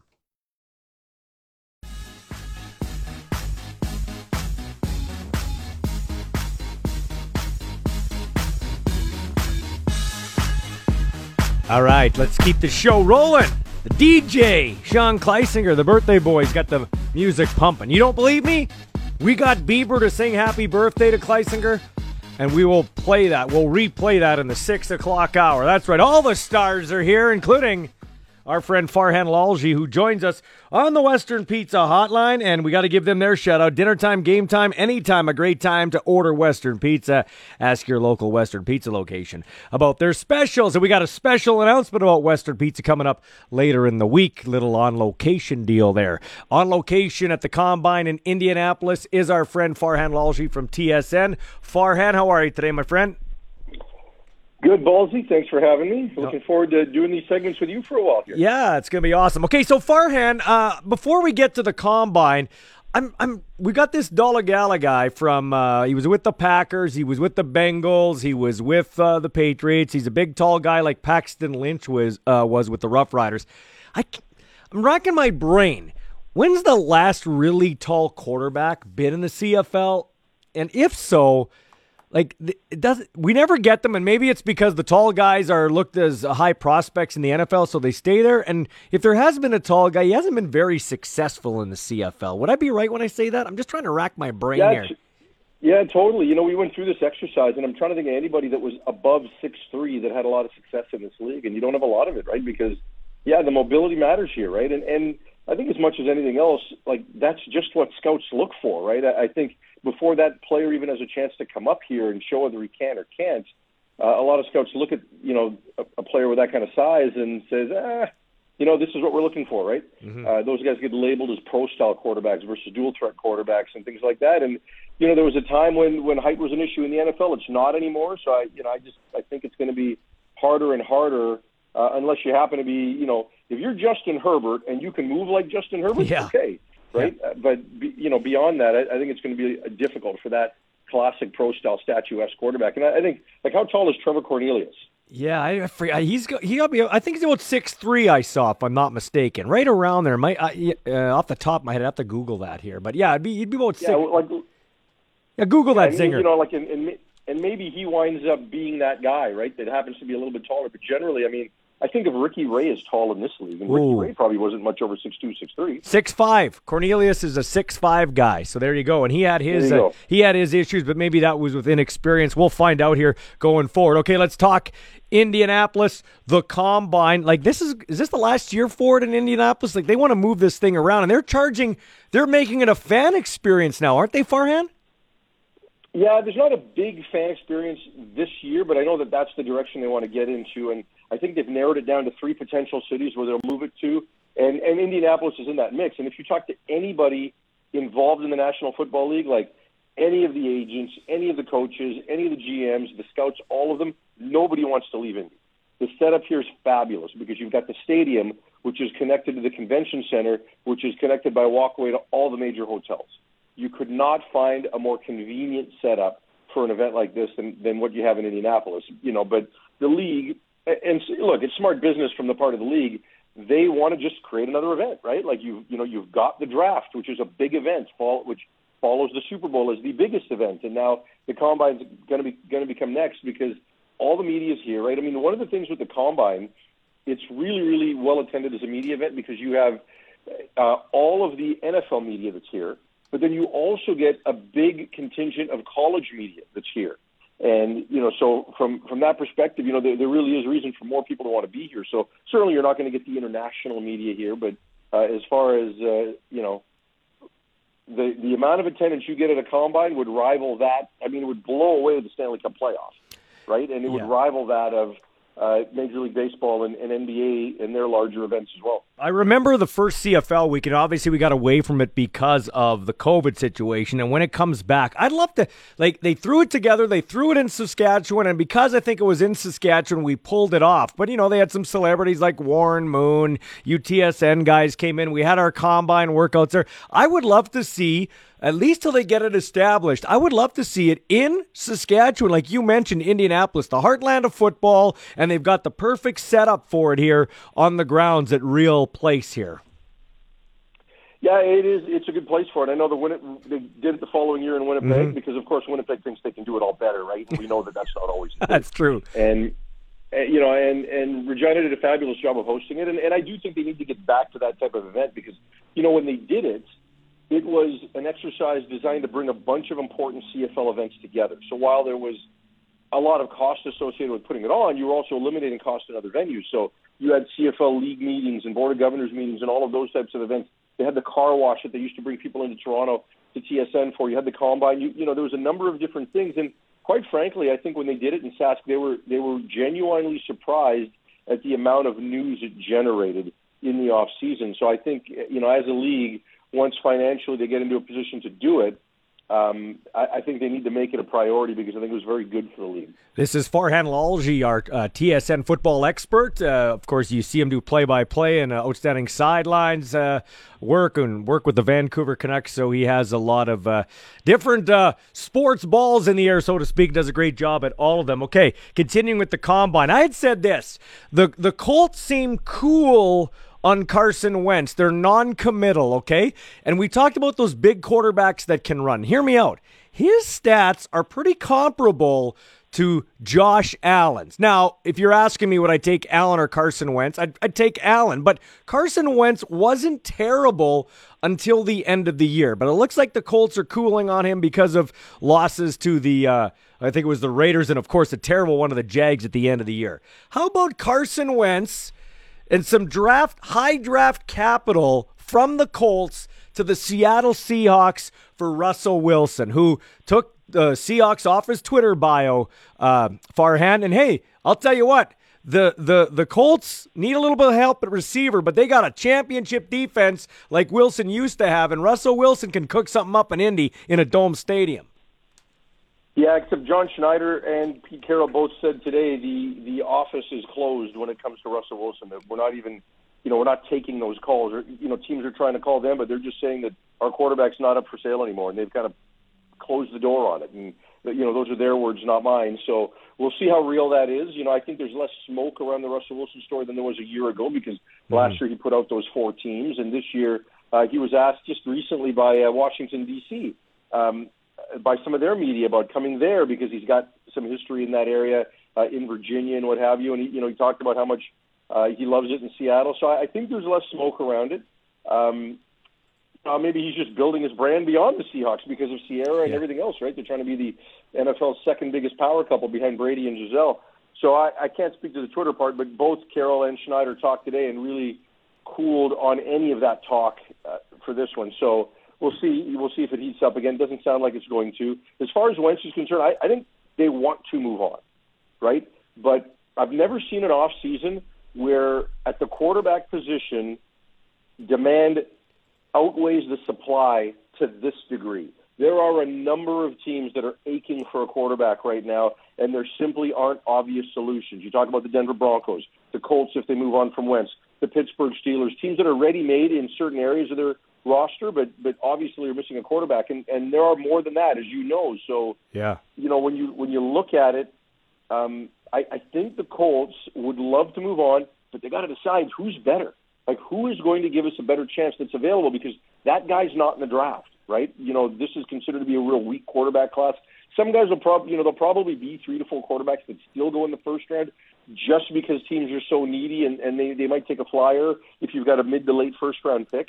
But um, no obvious guys in free agency. I think people believe Wilson's going to stay in Seattle. They believe Aaron Rodgers is going to stay in Green Bay. And if all of that happens, right, like all of a sudden Jimmy Garoppolo gets overvalued, right? Does there- he go to Indianapolis? There's one name you haven't mentioned. There's one name you haven't mentioned. Uh, the, the Dolphins say they're done. They've closed the door, and the Eagles were asked about Deshaun Watson, but they say, hey, we've got Jalen Hurts. Wh- wh- what what is going to happen with Watson? And our team's not touching him because of his whole massage fetish or whatever the heck it is. Well, I think they're not touching him because of the lack of clarity around that situation, right? And uh, you know, the Dolphins. It was good for them to kind of finally say that and, and give Tua Tagovailoa a vote of confidence. As far as Jalen Hurts, look, I like him, and he's really liked in that building. Mm-hmm. You know, we'll see if he can fully develop as a passer, and they can have a bit more of a, a modern offense to get done what they need to, and not be as run dependent as they have been under Jalen Hurts. Um, you know, it, it all comes down to what the alternative is, right? And right now, it's a smart thing for them to say we're all in on Jalen Hurts and roll another year with this experiment and see where it goes, because there just is nobody. And, and again, if if Watson winds up before the draft, you know that really is. I don't want to say it's a hard deadline, but that's the next meaningful milepost. If he can settle on a bunch of these cases, um, you know, I, there's going to be interest in him, right? He's just too talented, and there just is too much demand at the position. Yeah. Okay. So John Metchie, the receiver from the uh, Alabama Crimson Tide, who hurt his uh, uh, ACL in the big game. Um, what's up with him, and is that injury going to affect his draft stock? One of the highly touted Canadians coming up here in the draft. Yeah, I think it will. Uh, unfortunately, because I think Metchie's a talented player, and he's delivered on everything he's needed to at an Alabama program, which just produces big time receiver after big time receiver, right? So coming into the year, you know, the next in line, and he's going to be a first round pick, and then Jameson Williams, the transfer, had an even better season, or at least a more tantalizing season because of his speed. So both guys hurt their ACL. Jameson Williams is still going to go in the first round because of that speed. And for whatever reason, people question Metchie's speed, and they think he's, you know, a mid four five guy. He thinks he could have run mid to low four fours if he was able to test. And here's the one thing about about uh, Metchie. Consider that in the last two seasons, he's had more yards after the catch than any other Power Five receiver. He's had a thousand yards after the catch, exactly a thousand, according to Pro Football Focus. So, but yet people can, are concerned with that. You know, they think he's a great route runner. He's got, you know, he's in and out of his cuts. He's fantastic. He does so many things well. Best blocking receiver in the draft. But all of a sudden, the injury has taken him from a late first round pick to potentially as low as the third round, which would be really disappointing for him. But it would be great value. He met with about half the teams already. There's a lot of people tying him to the New England Patriots. I think if the Patriots could get him in the second round, they would be all over him and trying to reunite him and Mac Jones uh, as, a, as a pretty good duo there because those two guys had very good chemistry together at Bama. Farhan, quickly, who else in terms of Canadian talent is uh, is being talked about, or or you're watching at the combine, watching for there? Well, the only other one here is Jesse Luketa, the linebacker from Penn State, and his stock really elevated. You know, he had a late round grade. He had a good season. He had a late round grade coming out of uh, the season, but then he went to Senior Bowl and he was outstanding. He was outstanding all week during practice, and then in the game he had a couple of sacks, including a strip sack and a, another tackle for loss. And all of a sudden he opened up a lot of eyes, and that he's probably going to be a day two selection, and he can really serve himself well with a, a very good combine performance because he's a guy that you know you. It's really interesting when a guy goes from being a tweener to the positionless player in a good way, right? Like an Isaiah Simmons type guy uh, with with the Cardinals, right out of Clemson. So you know he's played off the ball inside linebacker, off the ball outside linebacker, hand in the dirt defensive end. You know, and so initially you're like he's a tweener, right? When he's Right. a late round selection. Then when he has his Senior Bowl performance, and if he can couple that with a good combine, now you think, okay, well he's he's not Micah Parsons, who's a good friend of his and moves around all over that Dallas defense, but he could be a real value pick and a guy that we can move around in a positive way as opposed to that tweener label, which can become a negative. So, you know, the, the word on him is, is he does so many things well, but that he might be a little stiff at times, like just in terms of change of direction. So if he can show well in those movement drills here, uh, you know, and some of the explosive drills, I think he can. I think he can really elevate because people loved what they saw from him at Senior Bowl. Well, you're a great follow at Farhan Lalji uh, TSN, and uh, one of your tweets was great. It's an under the radar signing by the BC Lions, De'Anthony Thomas. You want to talk about speed, former Oregon Duck. Yeah. Never did live up to expectations in the NFL, but this league is tailor made for the 29 year old. In a minute or less, talk about how great of an under the radar signing, intriguing signing by the Leos. Well, you know, I loved seeing him, and I hated him at the University of Oregon because I'm a massive Washington Yeah, fan, and I despise Oregon. Yeah. So to, to get him in the CFL is good for the league because he was so good at Oregon and dynamic. And I don't know why he didn't fit, but he's a guy that you can bounce around. I think instantly he's going to be a dynamite kick returner for them.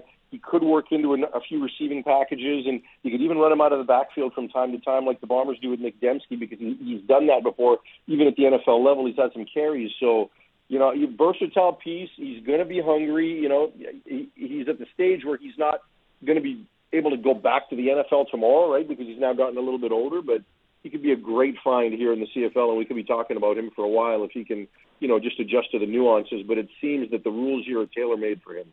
Farhan, thanks for this. Look forward to our future ch- uh, chats. Uh, continued uh, success there uh, at uh, the Combine in Indianapolis. We'll talk to you soon, buddy.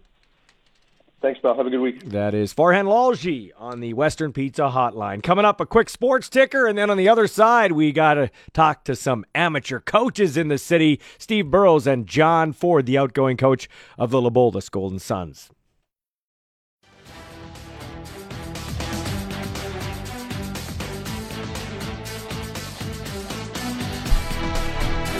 557 with the sports ticker. Four games in the NHL tonight. Buffalo's in Toronto. The Rangers host the Blues. And the Los Angeles Kings, they visit Dallas to take on the Stars. Nashville is on the West Coast to take on the Seattle Kraken. And Regina Pats game day. Pats are in Brandon tonight. Pregame show at 635. Puck drop at 7 on 620 CKRM. The sports ticker for Bronco Plumbing and Heating, where professional service is guaranteed. They'll treat you right. 781 2090. Dante DeCaria on the call, and of course, Connor Bedard carrying in a 12 game point scoring streak. And in that stretch, he's had 10 multi point games. He's the WHL Player of the Month, and you can watch him here on Friday when the Red Deer Rebels come to town. By the way, Glenn Suter's in studio tomorrow with us. He is in studio because he's in for Telemiracle. Telemiracle, yep. And then we got a special thing with Glenn Suter on Monday. We'll tell you about suits on the road. Suitcase Suter, we'll call it. Suitcase suitor. Anyway, brain waves are working. That's right. That's right. Well, they should work for you. You're mature today. You're 30. Right. Before the end of the show, you'll hear Justin Bieber. He called in earlier to start the show. He Called in live. He called in live and wished happy birthday to Zinger.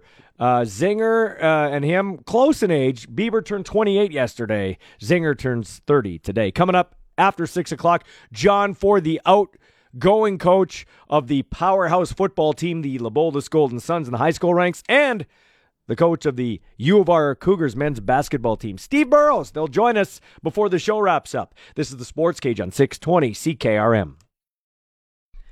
And thanks for listening to us today, wherever you're uh, checking us out from. We do appreciate it. I guess what I meant to say is, however you're listening, wherever you're listening, we know you have choices. Thanks for making us your choice. Yes, Ballsy in the big chair, along with the birthday boy, Sean Kleisinger. We'll hear from Steve Burrows, the head coach of the University of Regina men's basketball team, getting ready for the playoffs. I believe they get their playoff weekend this weekend, if I'm not mistaken. Playoffs? I think it's up in, I want to say up in Edmonton. Yeah. Uh, MacEwan University, if I'm not mistaken, but we'll get to that when uh, he joins us on the Western Pizza Hotline. Yes, all our guests come to you via the Western Pizza Hotline. Dinner time, game time, anytime, a great time to order Western Pizza. Ask your local Western Pizza location about their specials. I am going to go there, one of the places, and pick myself up a, a nice Caesar salad and a pepperoni, ham, and mushroom Western Doesn't pizza. that sound like a good birthday meal right now? There you go. Hey, I already bought you a tea and donut. Don't be. I'm skinny. I need more than a you donut. do. You are skinny, man. Look at you, twisted steel and sex appeal and that jawline there Mm. at 30 years old. Hey, uh, sponsor alert. We got a new sponsor. That's right. New sponsor. Look at I told you. I told you, Zinger. If they give me this job, and it's still an if, if they give me this job, the sponsors will follow. They will. It's just it's just a given. And everybody's oh ballsy. That's not the kid. That'll never happen. Oh, it won't happen, will it? Well, let's tell you right now about the sponsor. Today's sponsor and tomorrow's sponsor. Uh, Finding excellent online sports betting shouldn't be a gamble. Spreads.ca is Canada's premier online sports betting destination. It's the best place to go. There you go. Thanks to uh, to them for getting on board. They know a winner when they see one, and so do we. This guy's a winner. We were talking about the combine in Indianapolis. Well, coming up this month, a little later on, it is the regional, the national combines, and one of the guys shooting up the prospect chart is a guy from the Yorkton area. That would be big offensive lineman. This guy is well over six feet, over 300 pounds. He's a building with feet, as I like to say. Noah Zerr. Last time I talked to you, Noah, we were talking about uh, the uh, the YouTube Top 50 show that I do, and I'm bringing back again next year, and you will figure prominently in it. How has the Noah Zerr I'm talking to now, the guy getting ready for the combine, the guy who's highly touted in the upcoming CFL draft, how is he different than from the guy I talked to about this time last year? Um, I honestly, uh, that's a good question, Baldy. Uh, I guess to me, there there is no real difference. Um, I think when we had talked this time last year, I was still the same guy. I was still working hard, working around the clock to uh, better my game and and better my talent.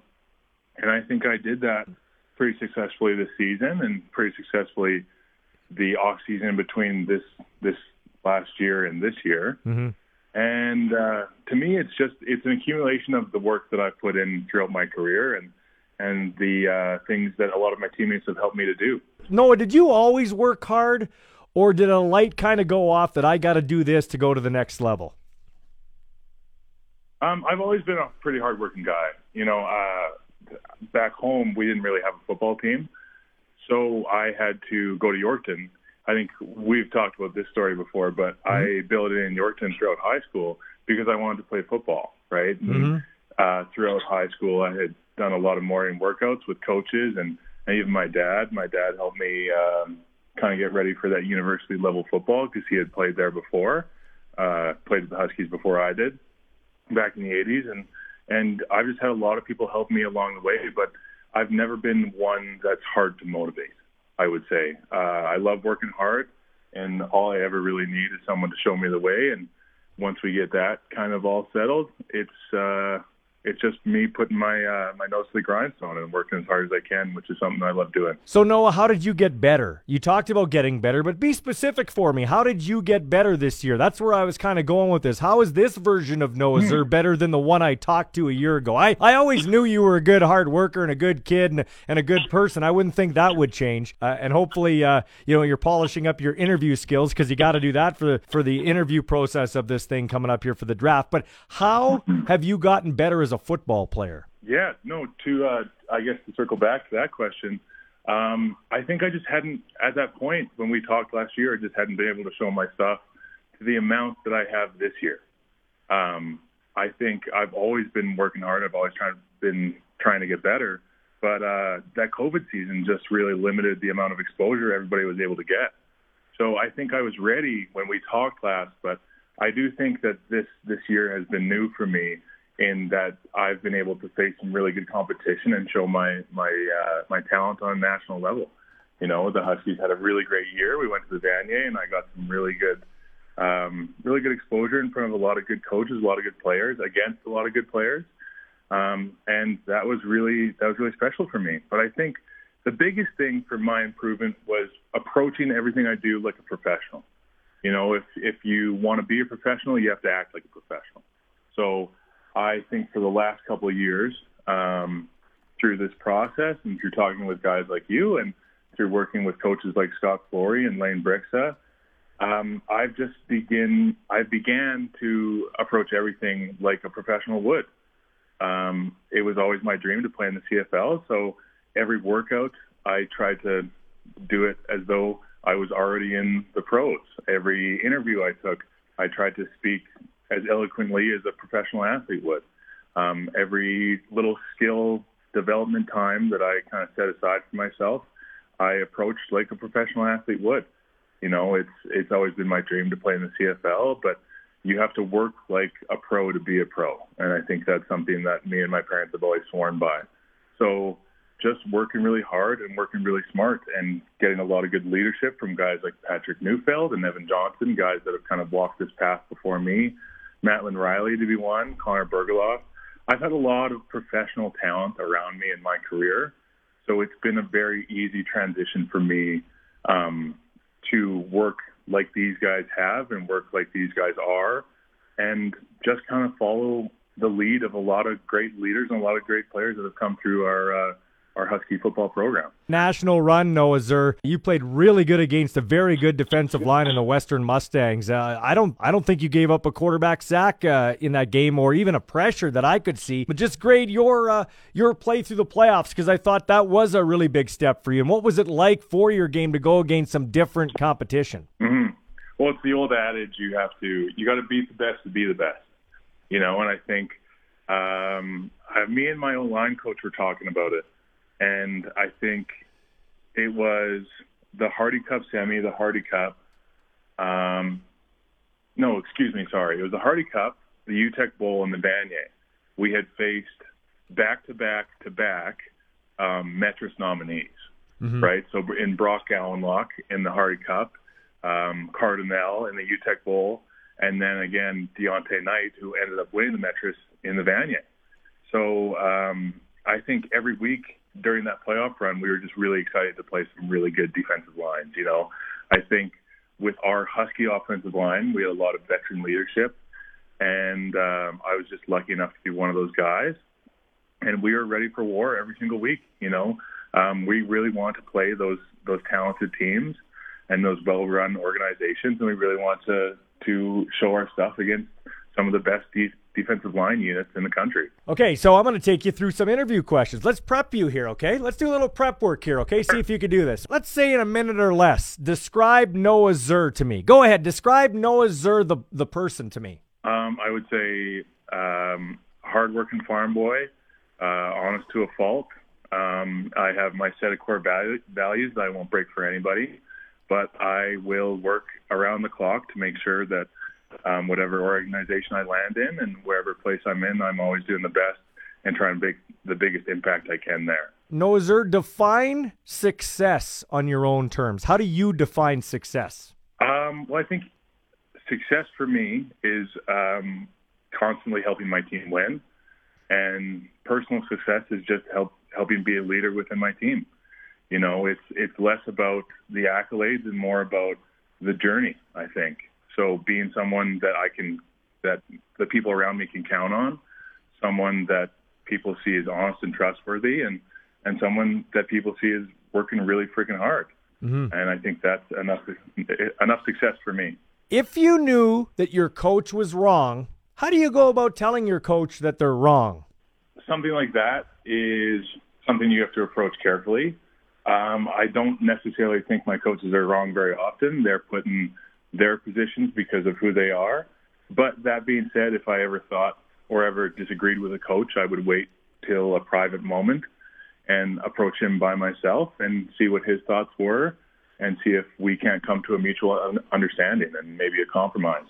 But I mean, he's the coach and I'm the player, and it's not my place to uh, decide what's right and wrong. So I have to eventually just follow his lead and trust him. Let's have some fun here. What's your most unusual talent? My most unusual talent. Um, I would say I, I I can carry a tune pretty well. I come from a pretty musical family. Mm-hmm. My dad grew up doing uh, barbershop quartet. And my brother is a pretty amazing singer, and so are both my sisters. So uh, I can I can carry a tune surprisingly well. But other than that, I don't know if I have many hidden talents. C- uh, country or rock or what kind of genre? Um, I probably sing country the best, but I listen to just about anything. What's your guilt? Do you have a guilty pleasure song? One that you kind of don't want to admit you listen to? Um, not overly. I kind of listen to everything. I again, I just I'm an honest guy. I'll never mm-hmm. never shy away from anything. If I'm listening to some Katy Perry and somebody catches me, then I'm listening to some Katy Perry. honest to a fault. Hey, what's the dumbest way you've injured yourself? The dumbest way I've injured myself. Um, I think I got one time. Me and my dad were building a deck yeah. And I just about put a screwdriver through my hand. Oh. Um, that's probably pretty dumb, but. Are you a handyman? Are you a handyman? Yeah, I grew up on a farm. I would, I'd like to think that I'm pretty handy. Um, learned a lot of good skills from my dad. Know how to put know how to put a few things together here and there. Change my own my own oil. Work on a tractor. Yeah. You know. Are you like Are you like your, Are your you farm basics? Yeah. Are you like Rip from Yellowstone, or are you more like Kevin Costner? Um, That's a it's a great question. I don't know. I probably more like um more like Kevin Costner. Okay. I don't know. My dad my dad's the Kevin Costner. He's the he's the head man in charge. I'm just the guy running around after him. Okay. Making sure he doesn't work too hard. You're not Jimmy though, right? You're not that awkward Jimmy guy that really wasn't a cowboy. No. I'd like to think I'm not, but maybe other people might have different opinions. Who knows? Okay, here's a good question my son asked me. I'll wrap up with this. You got you got to choose. You could take two hundred fifty thousand dollars right now, or you get to flip a coin and have a 50-50 chance to win five million. Do you flip the coin or do you take the sure two hundred fifty thousand dollars? Ooh. Hmm. That's a hard one. Um, That's why I asked it. Yeah. My first my first instinct, um, just off the top of my head, would be probably just to take the two hundred fifty thousand. I'm not a I don't like taking horribly risky chances. Mm-hmm. And I think if you do spend your money wisely and put it into the right things, you can turn two hundred fifty thousand into five million faster than you can. But that is um, that is exactly what I expected you to say. Being the farmer you are, the farming background, because that's what I would expect your dad probably would uh, would teach you. I think it. I think it's based on how old you are. Like part of me would have expected you to just roll the dice and flip it because you've got a whole life to lead, and five million can help you down the line. Two fifty can too, but if you're me, you're older, nearing your fifties. Two fifty is more. I, I guess uh, it's better because you got less of a runway, right? I got less of a runway in my life. I have more. Uh, let's be honest. I've got more yesterdays than I got tomorrows. You got a lot of tomorrows, so it's almost like okay, let's flip. Let's flip it. I can use five million down the line, but but I kind of get your answer there, man. Hey, best of luck, Noah. I really appreciate it. It was great to watch you excel this year and looking for big things from you uh, going forward. Okay. Thank you. Thank you very much. It was great talking to you.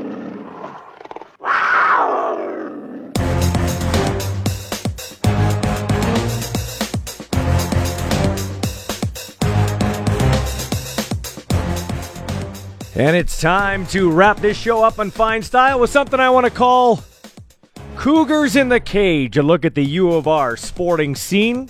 Aside from Rams football, we've got Rams football, but we and we love them, but we've got Cougar athletics too. Let's talk about one of the great teams that's still playing in the playoffs. That's Steve Burrows getting ready for the playoffs.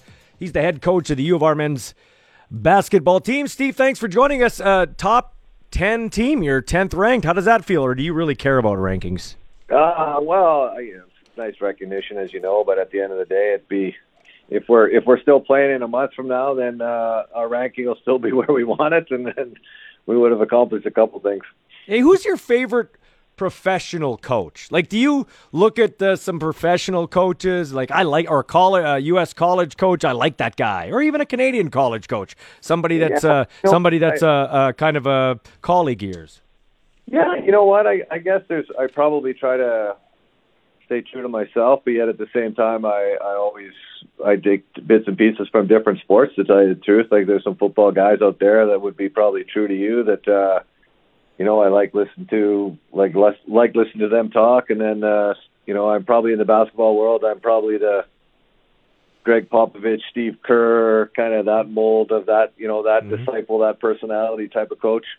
Give me a football guy. You mentioned football guy, but don't just gloss over it. Give me a guy, Glo- Steve. Gloss over. Oh man, like uh, I'm a few of them. Like I, I like, I like bits and pieces of of Saban, but not necessarily his personality. But I like what he's built. I Mhm. like uh, bits and pieces of of again. I I, re- I really enjoyed the Rams guy and listened to what he did this year. McVay, yeah, McVay, yeah, yeah, for sure. You know, in terms of what he's built, Shanahan, I, I've, I've I like listening to him talk in terms of the programs and stuff that he's built, and the you know I think his mind in, in terms of that one side of the of the football is pretty impressive, and but you know even like listening to McVay call a shot there with Donald at the end of that game was uh, you know obviously a pretty good indication that he knows his team pretty well. Yeah. Do you know your team pretty well? yeah, man, I'd like to think so, but who knows? Some So- days I think I do. So, what kind of team do you got as we uh, as we come uh, into the stretch here? you know what we've got a we've got a group that has managed to and, and credit to them through this through this time which as you know has been you know challenging for everybody but in the sports world to, to say that you know, they but they've really managed to. Like, it's a bit of a veteran group, and it's it's a it, it's a heavy local group, as you, and you would know most Yeah. groups. So we managed to stay stay connected through times when it's been really hard to do that, and I think that served us well this year. Right, we've got you know, our, our leadership, our, we got two fifth year guys that have, have done a good job of, of leading us through this time on the court, off the court, and then some of our other guys that we've just been together through through for a long time, and that, as you know, that there's you're just able to communicate differently. You're able to there's a level of trust there that is that has been built over some time that uh, I think has helped us this year. We don't promote uh, our our local Canadian talent enough at all levels, and I, and I'm going to just sit here and tell you I haven't watched a lot of your team play. I, I I've, I've checked it out online, but busy with other things, and that's uh, shame on shame on me. But tell me about those two fifth year guys. Let's give them some love. Well, you know, the name that everyone around these parts would know is Ben Hillis, obviously, and um, you know he's his sixth year, I guess, because last year we're counting with you know the COVID, obviously with the break, and then the other guy is from Edmonton. His name's Josiah Thomas, who's a transfer from. He started high school in Edmonton, then went down to the states, and then has been with us for the last three years. But you know, both those guys have. They're our basically starting backcourt. You know, start there in terms of on the basketball court one's a point guard, and when when Ben is not playing point, Josiah is. So if we go back to our football analogies, you know, they're they're our quarterbacks, they're our leaders, and they've uh, they've done that in terms of on the court and off the court this for this last couple of years. So, Steve, how do you define success in your own terms? I asked Coach Dickinson this, and he kind of quoted John Wooden. How do you define success in your own terms? Like, what does success mean to Steve Burrows? Well, we're trying to be the best version of yourself, right? And that's what you know. We just finished actually practice, and we were talking about not trying to be. We don't have to be more than who we are. We just have to be, you know, trying to just work on being you as a start with you know us individually first, and then trying to do that, and then if we can do that individually, then that will probably get us pretty close to putting our best version of our our team forward and if we do that, I think the results will take care of itself, and then we can. But you know, using some of the, you know, we started this with some of these other coaches, but being pretty process based and just mm-hmm. trying to be, trying to be just focused on that rather than outcome. And, and if we can do that, I think we'll be happy with with uh, the outcomes of what we get done. So, uh, you know, you're a guy, uh, speaking of the process, uh, coming into this year, your team's qualified for the Can West postseason in each of the past five seasons, so make it six seasons. Tell us how the playoffs are shaping up for those that are just uh, getting acclimatized to Cougar men's basketball. How, how do they look? Uh, where do you go from here? Where are you going now? Well, it's a it's a quite a it's a different scenario this year than Yeah. it's ever been. So it's uh we're playing now because of COVID. They've they've got us into it's one big tournament. So you know the Canada West version of March Madness. So it's That's kind of a big- cool. yeah, it's a big tournament. It's uh, so it's kind of exciting format because of our our place uh, so far. You know, we won our division, so which then gets us a double bye. So we've got we got a bye through the first two rounds, and then we'll play a quarterfinal game on Saturday night this week. Mm-hmm. And then if we win that, we would be in the final four, and uh, final four is two weeks down the road. So, you know, it's it's exciting. It's it's kind of a strange thing to tell you the truth for us because it's never been done before, and and so you're, uh, you know, kind of prepping for a you know a few different teams, which is kind of new, which we don't generally have to do. You're you're kind of locked in in terms of you know, you're playing this team this weekend and, and you have kind of all week to prep for that and then you play on the weekend and then you kind of go again for the, the week after. But uh, it's good. I, I, I like it. I, I'm looking forward to it. We're excited about it and should be a good challenge. We're going to have to, I think we, maybe Calgary in Calgary, maybe Trinity Western. So it's going to be a good team that we're going to have to beat. Awesome, man. Well, this has been our first Cougars in the cage and our first guest, Steve Burrows. Good luck in the playoffs. I'm excited to watch and uh, hope to have you on again in the future. Yeah, I appreciate you having me on, right? Always good to talk to you. Thanks, man. Take care, man. That is uh, Steve Burrows, the uh, head coach of the U of R men's Cougars basketball team. Okay, We promised it. Here's how we started the show. Sean Kleisinger is 30 today. Justin Bieber turned 28 yesterday. I'm friends with the Beeb. He called in to sing you happy birthday. Believe it or not, here it is. This one's for you. Happy birthday to you. Happy birthday to you. Happy birthday. Happy birthday. Happy birthday Yeah. to you. Whoa. Oh yeah. Happy birthday. I appreciate Sean. you, man. Have a good uh, chicken supper for your birthday with your Sure you don't want any, man? No, no, I'm good. No, I'm good. No, I'm good. I'm on a diet. Coming up, we got Pats hockey. It's Dante DeCaria in the pre-game show, and uh, yeah, it's going to be great on the airwaves here tonight. Uh, I'll be back tomorrow, and Glenn Suter's going to be in the house. This has been the Sports Cage for Spreads.ca on 620 CKRM.